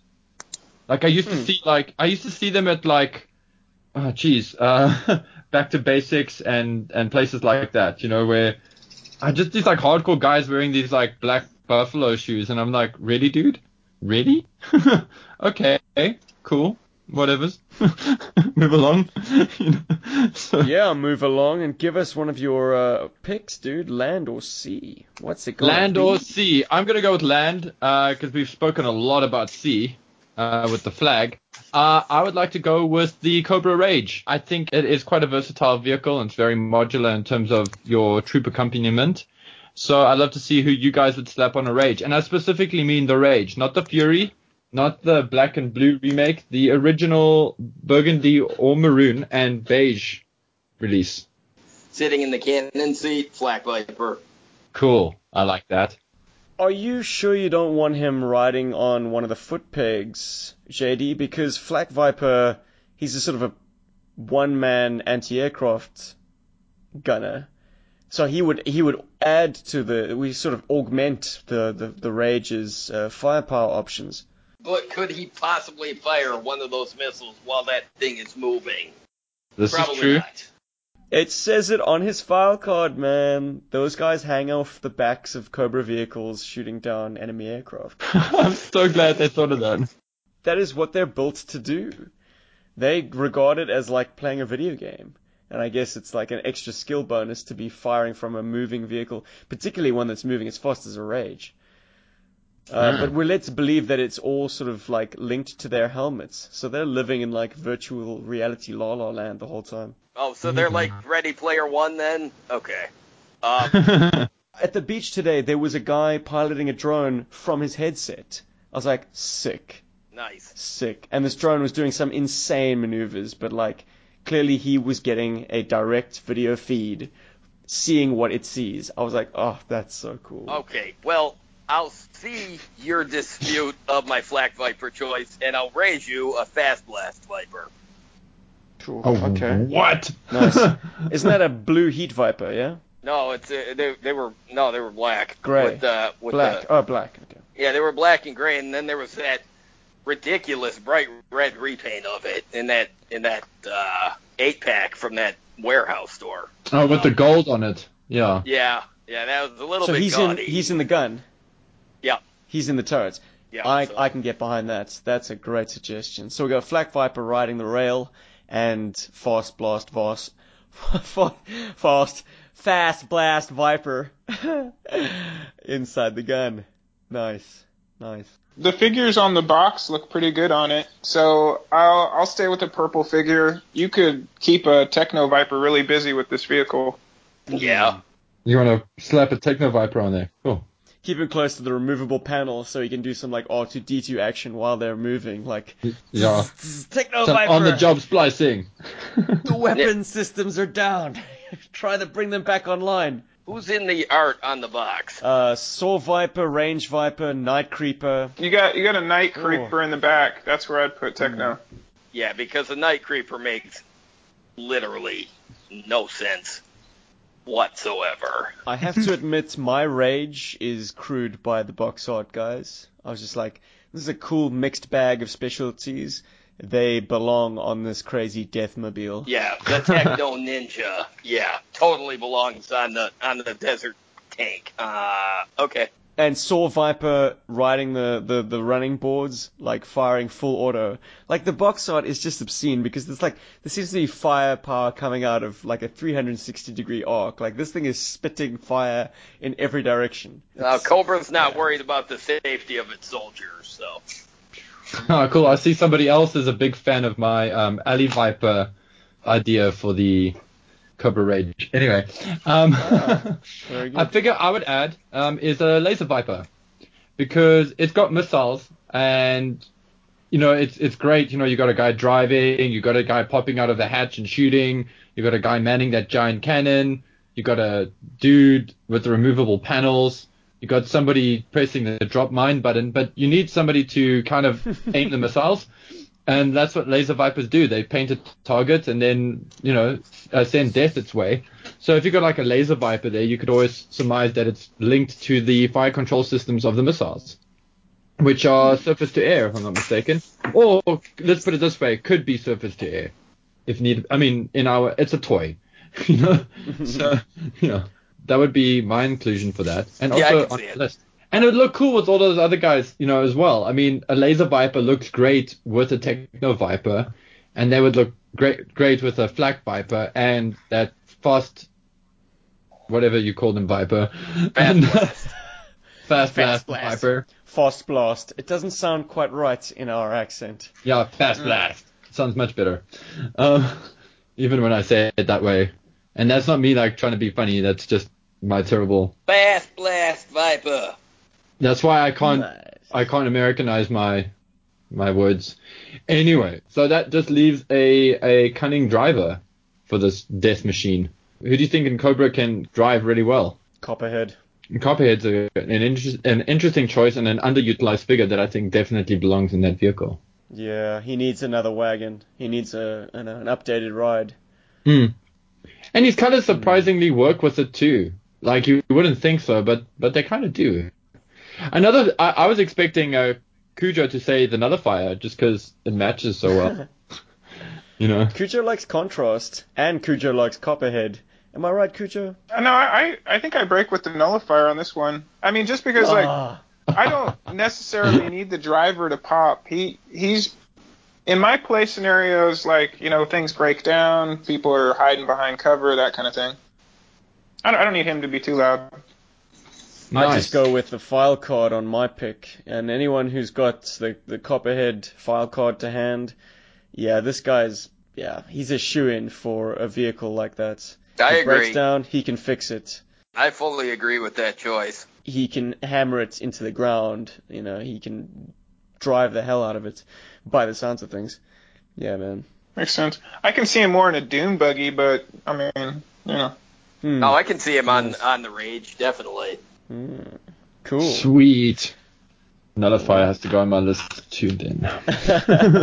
Nullify. That's very interesting. What is their shtick? They are they're AGP pilots, so they're pilots, sophisticated experimental pilots. But they're Iron Grenadiers. Oh, God, I hate the idea of mixing Cobra and the Iron Grenadiers. Ugh, brain can't handle it. Ah. Oh, cool. If you search Cobra Bug, ooh, spoiler alert, but maybe not. Do it all the time. Our image, our image from um, our video is actually one of the top ten images on Google search. Nice. Nice. Ah, Stroke my gigantic ego. Damn, somebody did a really nice bug custom here. What is the bug? Your sea vehicle? No. Well, maybe. I have I have two. I'm sort of deciding as I go as we go, go through this. How typical. Uh, but I want to. He's gonna tor- uh, torture us. Ah, I'm going to open up a can of worms here. The G.I. Joe blockbuster tank from 1994. Every cold weather specialist that uh, that's lying spare, basically. that's not me being very creative, of course. Yeah, it is logical though. Yeah, but you got to put some non-cold weather guys in there. I mean, how many times, how many times on the on the cartoon and even in the comic book were non-cold weather guys deployed on those missions? So Quick kick. Quick kick's got to be there. yeah, without his shoes, Oh. uh, no. Yeah, and next the big Well, gun. that- that's kind of the thinking that I was going to go on because I was going to go with our cold weather ninja Bushido, uh, accompanied by Storm Shadow and Shinzu. Yes, Bushido, I can. Yeah, uh, definitely. Uh, well, Quick Kick would be fine if he's wearing the outfit that he wore in GI Joe the movie, where he actually had the parka and the boots on. no, he was barefoot, wasn't he? No, no, he had boots Did on give because boots? no, yeah, He because kicks. when he. Uh, well, because when he kicks, uh, when he tries to face kick the Royal Guard, the Royal Guard grabs his foot, swings him around, Okay. and knocks him into that giant the thing that shot the the, the, the poison blooms into the air, the giant tree-like Oh, things. Uh, Yeah, the yeah, the he's definitely wearing pods. boots in the movie. Ah, that was so well animated. Um, Beautiful. it was. It was gorgeous. It was absolutely The absolutely pants eating plants. But in the in the Sunbow animated series, he's not wearing boots. Yeah, for there. Yeah, his, his first yeah. appearance. Yeah, he's not wearing boots nor a shirt. Um, I think that's also where Steven's getting his reference from, which I got to say. No, I was conjuring up images of the, the, the film, but I was Oh, like, right. mm, I couldn't remember if he tried to kick that royal guard with boots on or without. he tried and fell. Yeah, the royal guard just grabbed his ankle and stopped him. That was pretty hardcore. Yep. And then the other Joes just beat them because of lazy writing. Well, you know, Cobra's greatest uh, enemy. I would say Sunbow logic and shit. Um, I feel like we need to put a battle thought um, dude on this vehicle. I was on that thought too. Maybe the guy with the tan and white camo. You know the the Tetris shit. Avalanche. I think he would work. Yeah. Oh yeah. Hmm. Yeah. Definitely. Yeah. Avalanche would absolutely belong on that vehicle. And then, well, I mean, if you're going if we're doing cold weather, then you definitely want Sub Zero on there. I mean, he carried a giant, you know, machine gun anyways. So as crew for the blockbuster, yeah, totally. Mm. And he's badass, man. How many seating positions are there on the blockbuster? I'm trying to work it out. Um, Two up front, hang on. and then there's a situ- uh, there's like a station back from that, Yeah. uh, beside the beside- beside the turret. I think you can fit four guys on it, Hmm. not including the foot pegs off the side. Yeah, I would put uh, Sub Zero in a more like infantry deployable position, so he can jump off in a in a moment's notice. Driver Avalanche. I mean, isn't Battle Force 2000's shtick that they're all they're all vehicle drivers, right? So Hmm. Avalanche is a Yeah. tanker. He's a he's a, a heavy heavy vehicle guy. Yeah, because uh, Windchill was included with it. Um, Okay. so, uh, but I think I think Avalanche is a better choice there. So if you have a blockbuster and you don't have a what is it called, a Dominator snow tank, Yeah. you can transplant Avalanche. Uh, yeah, I mean, I think he's I think he's a better choice only because, really, I think the only reason they never even entertained him at that point was because, you know, in the comic books, you know, Larry Hama killed a bunch of characters off, and I mean, at that point, the Avalanche was extremely dead. But uh, it, you know, just going from a non-continuity perspective, which I do because look, I've read the comic books; they're great, but they're you know they're awesome, but they're not canon for me. My my own universe, none of that shit's canon. So yeah, I think Avalanche is a perfect choice. Guys, are are we overlooking the possibility that this might be useful in environments other than snow? Nothing really screams snow vehicle other than its color. Yeah, I was going to say the same thing. All the crew positions are completely exposed. Like, that's not practical for a cold weather vehicle. No, that's why I think it's a vehicle that got shoehorned uh, into that spot because it's not real well known. But I mean, it's it's gray, so I mean, you could put it anywhere. You could put that in an urban environment easily. I mean, if a city is Mhm. under siege by a Cobra, then absolutely you could put a blockbuster out there and So I, put Shockwave on there. I was going to say, also, I think it's in its name. It's not white, it's, it's gray. Yeah, it's gray. Okay, yeah, because it looks very white in the pictures, but then again, that's photographs. But I, I think it's also in its name. It's called the Block, but to me, just makes sense as an urban vehicle. You know, I mean, that that thing could have easily been that thing easily could have been a DEF vehicle. I actually there there you Oh, go. that I think sense. that's what it was. Hmm. There you go. You heard it here, folks, on GI Joe book. Mhm. And interestingly enough, I mean the the box art is also not particularly helpful in in determining its kind of uh, environmental uh, assignment because it's you know it's it's a it's a completely backgroundless uh, vehicle art. a lot of the characters in, in the, especially the 93, 94 type, you know, uh, the, the box art really, they were just putting whoever was available in the line at that point, and you know, Mm. some of it not particularly sensible. So, um, but I, I always kind of saw the blockbuster as more of, like I said, it could have been the DEF vehicle like the Shark 9000 was supposed to be. I mean, Mhm. easily. that pom pom gun puts me off, but the rest of the vehicle is actually pretty cool. Look at the look at the wheels on that thing. You could take that into any environment, and it could. Mm. I mean, it could blow the shit out of Cobra's artillery or whatever's there. Though, from a practical standpoint, and take this from one who's tried, uh, those wheels, they are hammerhead wheels, if I'm not mistaken. Yep, And, they are. And I have uh, my when I was shooting the video for our, our hammerhead review, uh, uh, they clog so quickly because, of course, they're hollow plastic. Like sand just gets into the hollows So they clog in the inside. Oh, completely, completely. Before before long, you are absolutely just dragging this thing through the sand. Uh, It's, uh, it's that's unfortunate. unfortunate. Damn. But uh, not too many of our listeners are likely to do that with their vintage toys, right? Just us crazy loons. okay.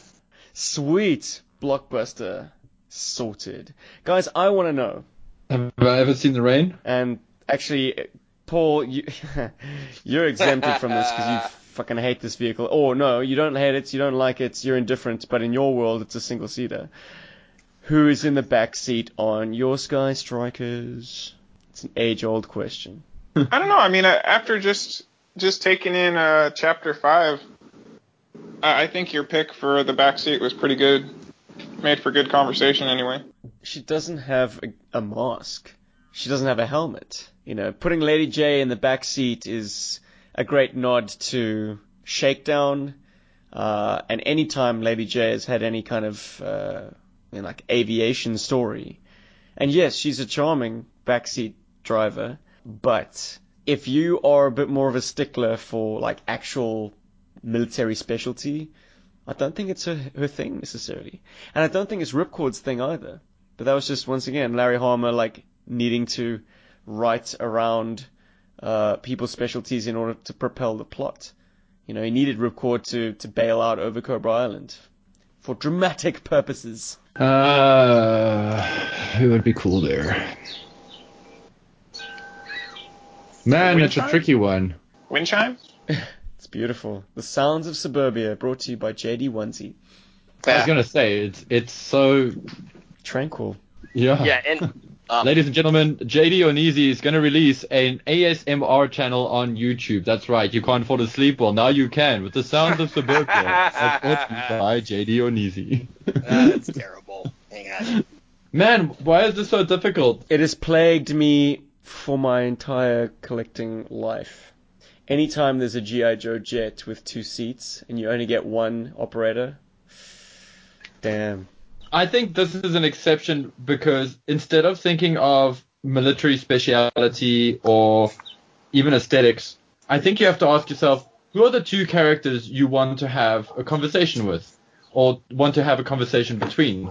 So I think, like for example, on our on the Atlantis Factor, you've got Ace and Lady Jaye, and that's a great pair up because they're often not together. So it's a great conversation. You know, it, it puts Ace in the spotlight with somebody else. So it kind of becomes a um like a talk show, you know, in the cockpit with Ace, starring, a kind of thing. But but yeah, that's exactly kind of where my mind goes with it. Like you want to have you want to have some cool witty banter between you know GI Joe's not modest but uh, hell of a hot shot pilot and another one of the Joes, and maybe there's oh cockpit confessionals. That needs a new name, but you know so I I don't know. I think that's kind of how I would play it. It's um so instead of just trying to think of one dedicated figure that's always going to be there, I think uh, I'd like to have the the conversation between those two characters because that's somebody who's never going to be on the ground. You know, that's somebody who's who's always going to be in air support. So it could be Lady Jaye. And sorry, I'm not trying to sound like um all like misogynist or patriarchal or whatever, but she could essentially be worried about Flint on the ground. So she's trying to feed as much information as she can from from her airborne activities, and he's doing the same, trying to protect her and Ace you know, from ground activities like SAM sites and whatever's and, and stuff. So, you know, you can have that kind of interplay going. So I think it ends up being not who's the one character you put in the backseat, but who are the 10 characters you put in the backseat of your Sky Striker because they're the guys that you're going to have the conversation with, and they're the people you can expand that conversation with, or they become your plot points or whatever's. My God. Thanks. That is very helpful, Paul. Who's in the seat? if I am going by military specialties, which I am, um, I'm gonna have to give the back seat to either Ghost Rider or Freestyle. Freestyle was uh, she was created by the GI Joe Collectors Club for their Night Force convention set. She was a fighter pilot. Wow. She was technically the pilot for their Night Boomer that they did that year. Um, Ghost Rider because the Phantom X, mm, you know what? His his jet. Mm, I, I never saw the appeal of it. I always thought it was kind of goofy. I thought he was pretty badass looking. So yeah, I'd make him up. Yeah, I'd make him. Yeah, you've like been the- redeemed. Um, yeah, I'd make him the co-pilot for the Sky Striker. Yeah, I mean I can't I give can it to buy that. Slipstream because he's got the Conquest, and I love the Conquest. So I would, I'd never take him out of his out of his Conquest. But I think Ghost Rider was, I, I think he was an excellent character.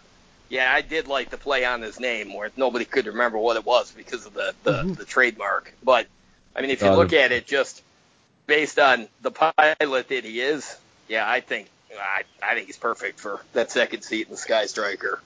Well, they say surgeons are kind of almost psychopathic in that they are very much unto themselves. And they say the same thing about fighter pilots, that fighter pilots are also a little bit psychopathic. And I don't mean this like psychopathic, like they're crazy and they're going to go and kill people. Just they have an extremely focused uh, type of personality and also have a very self-centered worldview. And Well- obviously, I'm not I'm not painting using the same brush to paint every psychopath here or every pilot here, but no, you're generally, you're talking yeah. about in terms of surgeons.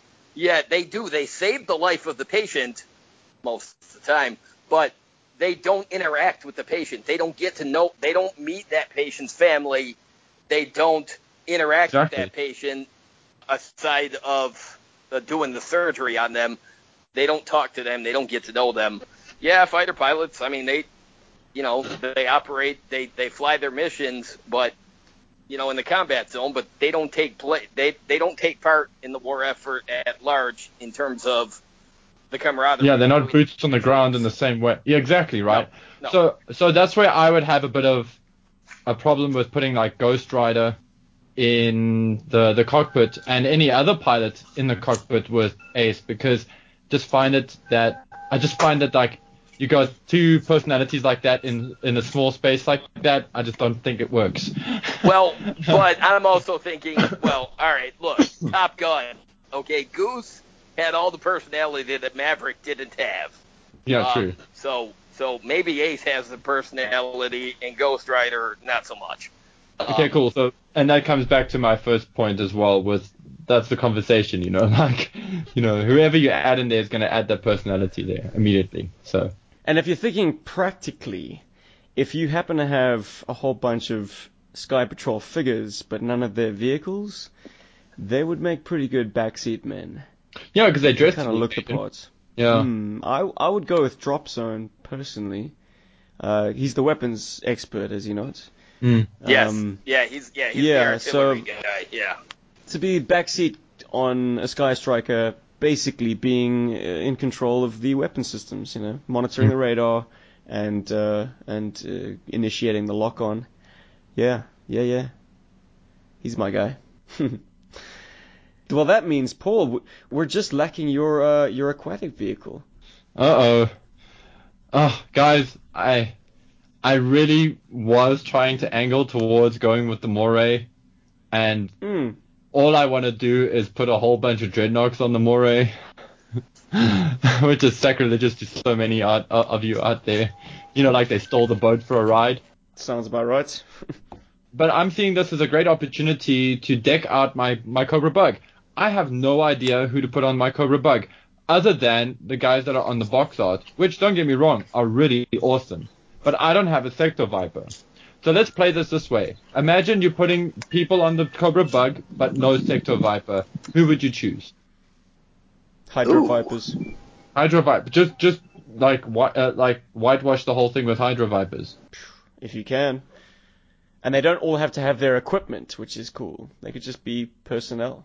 Well, and if you don't want to just put the one troop class, well, put Sea Slug on there, or put I don't know. If you really want to stretch it, put Crocmaster in there.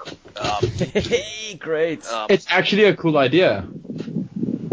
I mean, uh, yeah, there's no reason to think that he's not fully qualified to operate all of, you know, Cobra's, uh, you know, water vehicles. I mean, he can't.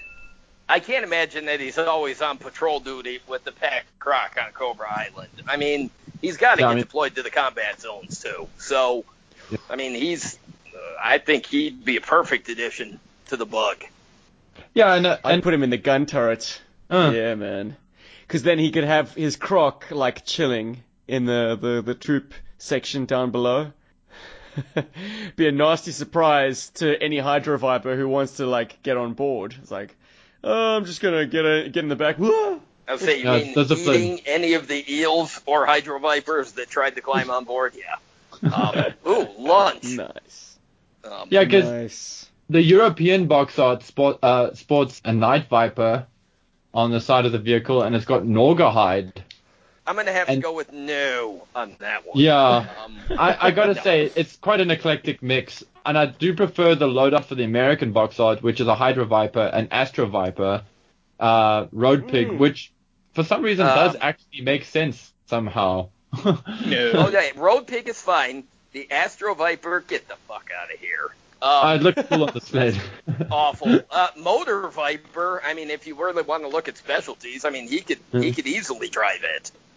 Okay, so we we we're going instead of Big Boa, we're gonna throw Crocmaster in there. I'm totally down with that. I should put Crocmaster on my list. I don't have to because I have one. Yeah, boy. Um, Mhm. but uh, Hydro Vipers, that's cool. I'm definitely gonna add my Hydro Vipers to my Cobra Bug. Eels, I don't know. Version one eels seem to be wrong for the bug. the Um, version the version two certainly isn't though. I think it would fit in nicely on there. Yeah, I'm thinking so too. You know. You know which Viper I always associate the bug with? And you're, you're probably gonna be uh, backing me up on this one, Paul, but Alley Viper.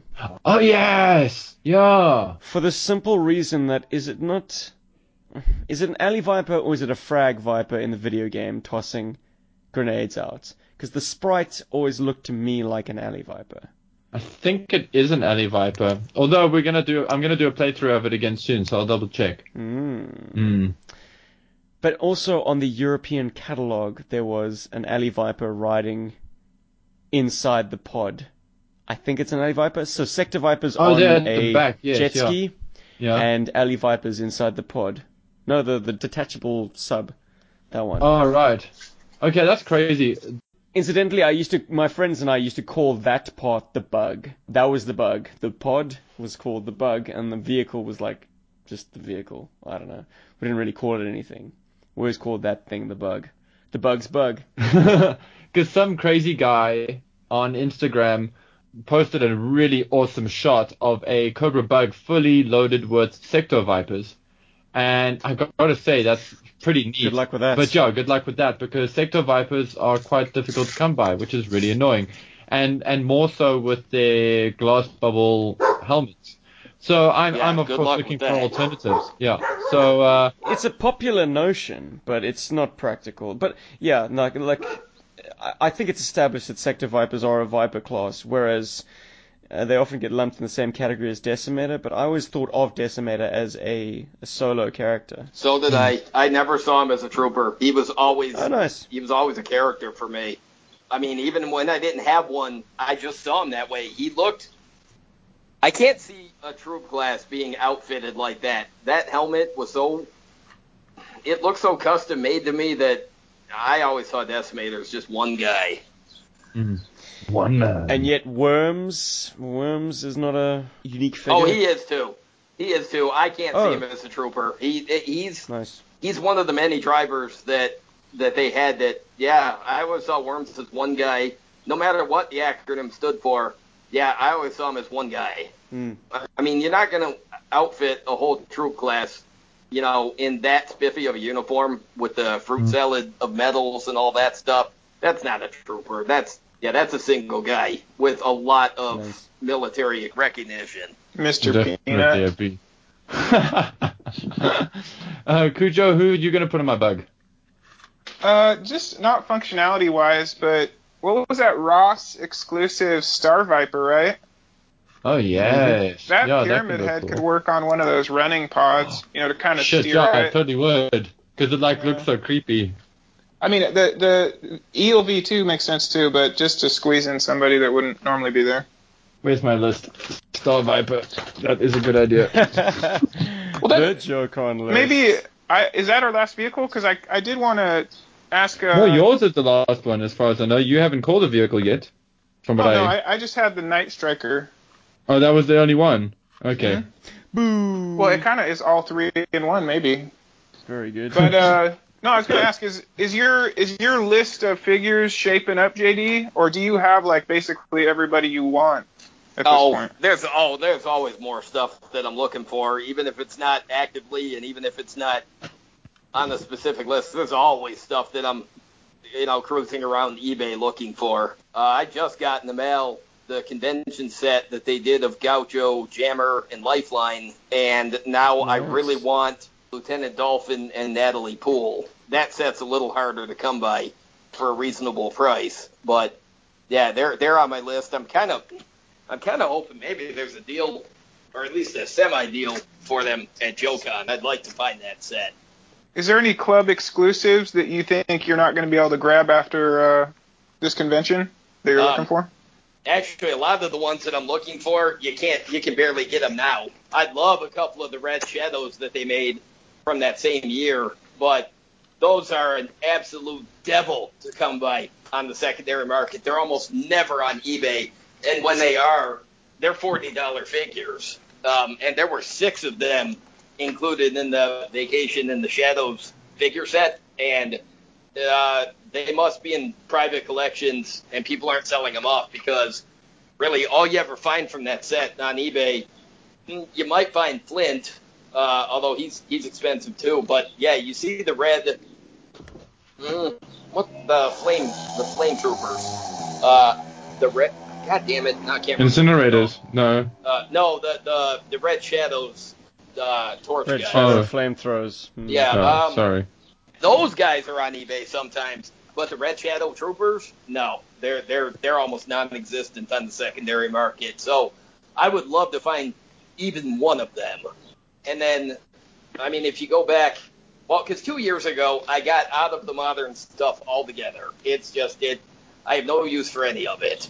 I liked it right up through Pursuit of Cobra, and after that, all of it lost its luster for me. So um, I'm back 100% with the vintage stuff, you know, the vintage molds. And there's a ton of the club exclusives that I'd like to get that I missed out on those years. I mean, it sucks because, like, I did have Lady Jaye and Falcon from the 2003 set at one point, but I haven't seen them in years. I have no idea whatever became of those two.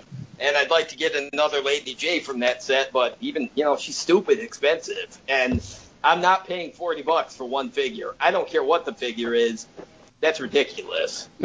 Do they do an O-ring figure every year? They did Sightline last year. Are you anticipating another? You mean from like the Black Major and the Red Lasers and all that? Yeah, they've always got new stuff coming out. They're custom figures, but they're factory made. Yeah. So Black Major stuff is cool. Yeah, I mean, I, I love that stuff that they're doing. I don't have Sightline. I made my own because, you know, they're tough to get a hold of. So I made my That's a own good-looking Sightline using a lot of the same parts.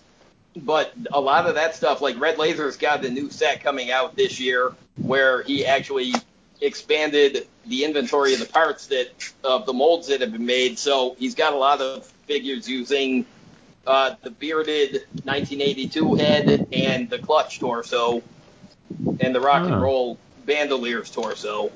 He didn't have those available last year. So, yeah, I don't buy all that stuff, but I buy- a lot of that stuff. I mean, when it comes to the official G.I. Joe Collectors Club O-ring figures, there's a bunch I'd like to get, but they're just, if they're available, they tend to be crazy expensive because when I think it was in 2011 when they switched to doing the modern era stuff, and ever since then, their older stuff, their their O-ring stuff, yeah, it's it's tough to get a hold of. Hmm. There's a limited number of them, right? Like people have Yeah. to get there and get them. Yeah, they're they're limited, and because a lot of them are pretty well done, you don't see a lot of excess being sold off.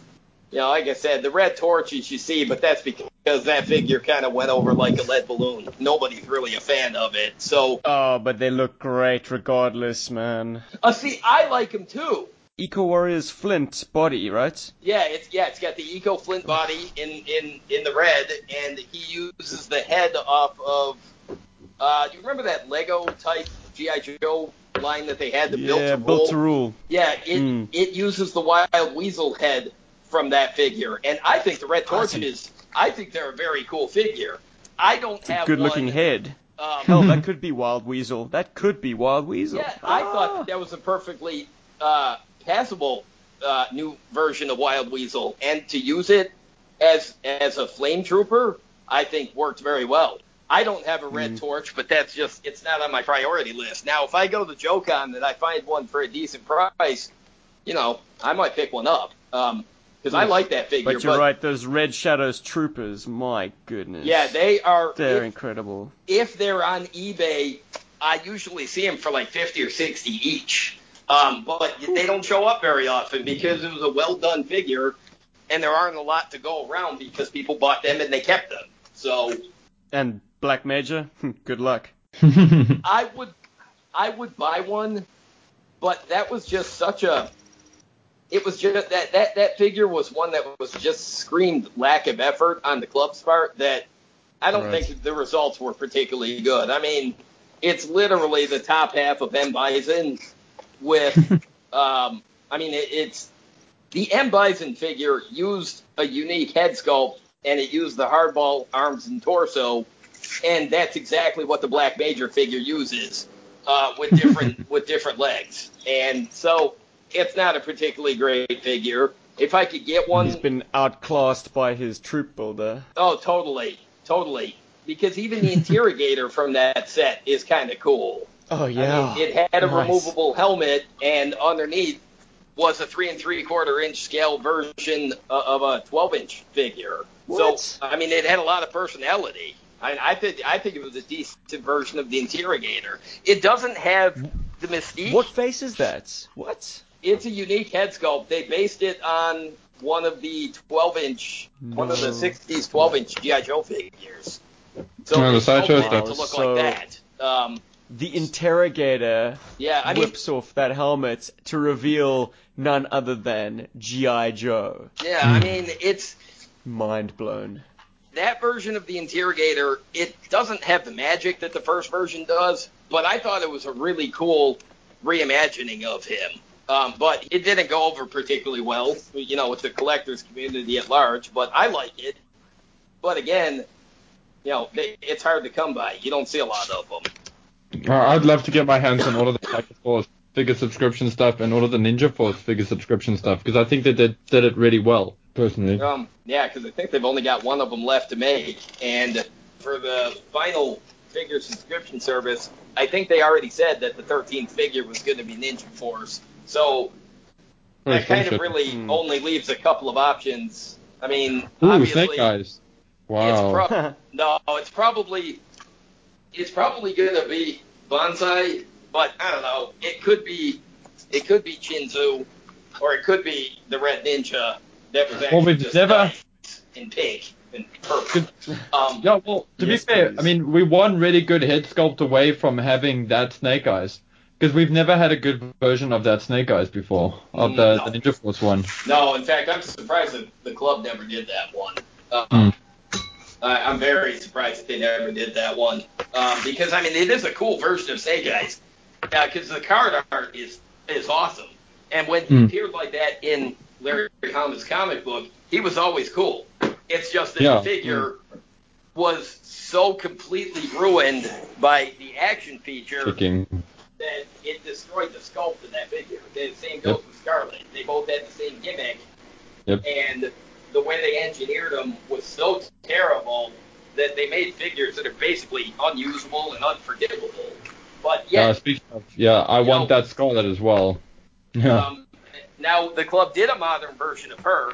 She And she's cool. ridiculous amounts of money on the secondary market. Mhm. Um, but in fact, that set with Megatron and uh, Biggles Jones and all that, that was the last modern era thing that I bought before I switched over to the, the before I switch back to the vintage stuff. But I bought that because it was awesome. I mean, I love that set. It was great. And that Yeah, I don't blame was a, was a good figure. And and you can tell she goes for ridiculous amounts of money on the secondary market. But yeah, they never they never updated Snake Eyes. So don't know. Maybe they could. In fact, I don't think club's ever done a Snake Eyes figure. Yeah, I was gonna say I don't think they have either. And Uh, that- uh, but I mean, one day, when one day, if I'm if I manage to become ridiculously rich, I will pick up a lot of those figures on the secondary market. Um, 150 I mean- dollars, like take my money. I don't buy the modern stuff anymore, but there's a couple that I still will get only because I was waiting so long for them. Like uh, the figure subscription version of Crystal Ball and Yeah, Bulletproof. I'll get them because Yeah. I finally got around to them. Um, we figured you would go for bulletproof. Um, yeah, well, I mean, it's funny because you did mention on a previous recent episode that he is, my, and he is, he is my favorite Joe, and I liked what they did with him. So I will get him at some point when I have too much money and nothing to spend it on, which might not be any time soon. like because, your again, kids are all in college. Um, but yeah, I mean, and Crystal Ball, I've been waiting for him since Figure Subscription Service uh, one. So I'll get him because I'm a huge Crystal Ball fan. Me and like four other guys in the world. Um, but um, so I mean, there's modern stuff that I do still want to get, but it's all updates and stuff that I was Mm. wishing that they would make all along. Same thing with that hardball in the convention set this year. I'd like to get that because I was waiting for Hasbro to update hardball, and when they never did, I was waiting for the club to do it, and it took a long time, but they finally did it. So I'd like to get that at some point, but Hardball. It's like it's a it's a character I don't think I've ever really had much interest in, and then I did, and then I don't know I've just never chased it, and then I got one in my possession, and I was like, wow, I actually really like this toy. I really like yeah, I really like Hardball. Um, he's one of those characters that uh, he's a standout for me from 1988. My favorite figure from 1988 is Spearhead, and Hardball is right behind him. So I really like the figure.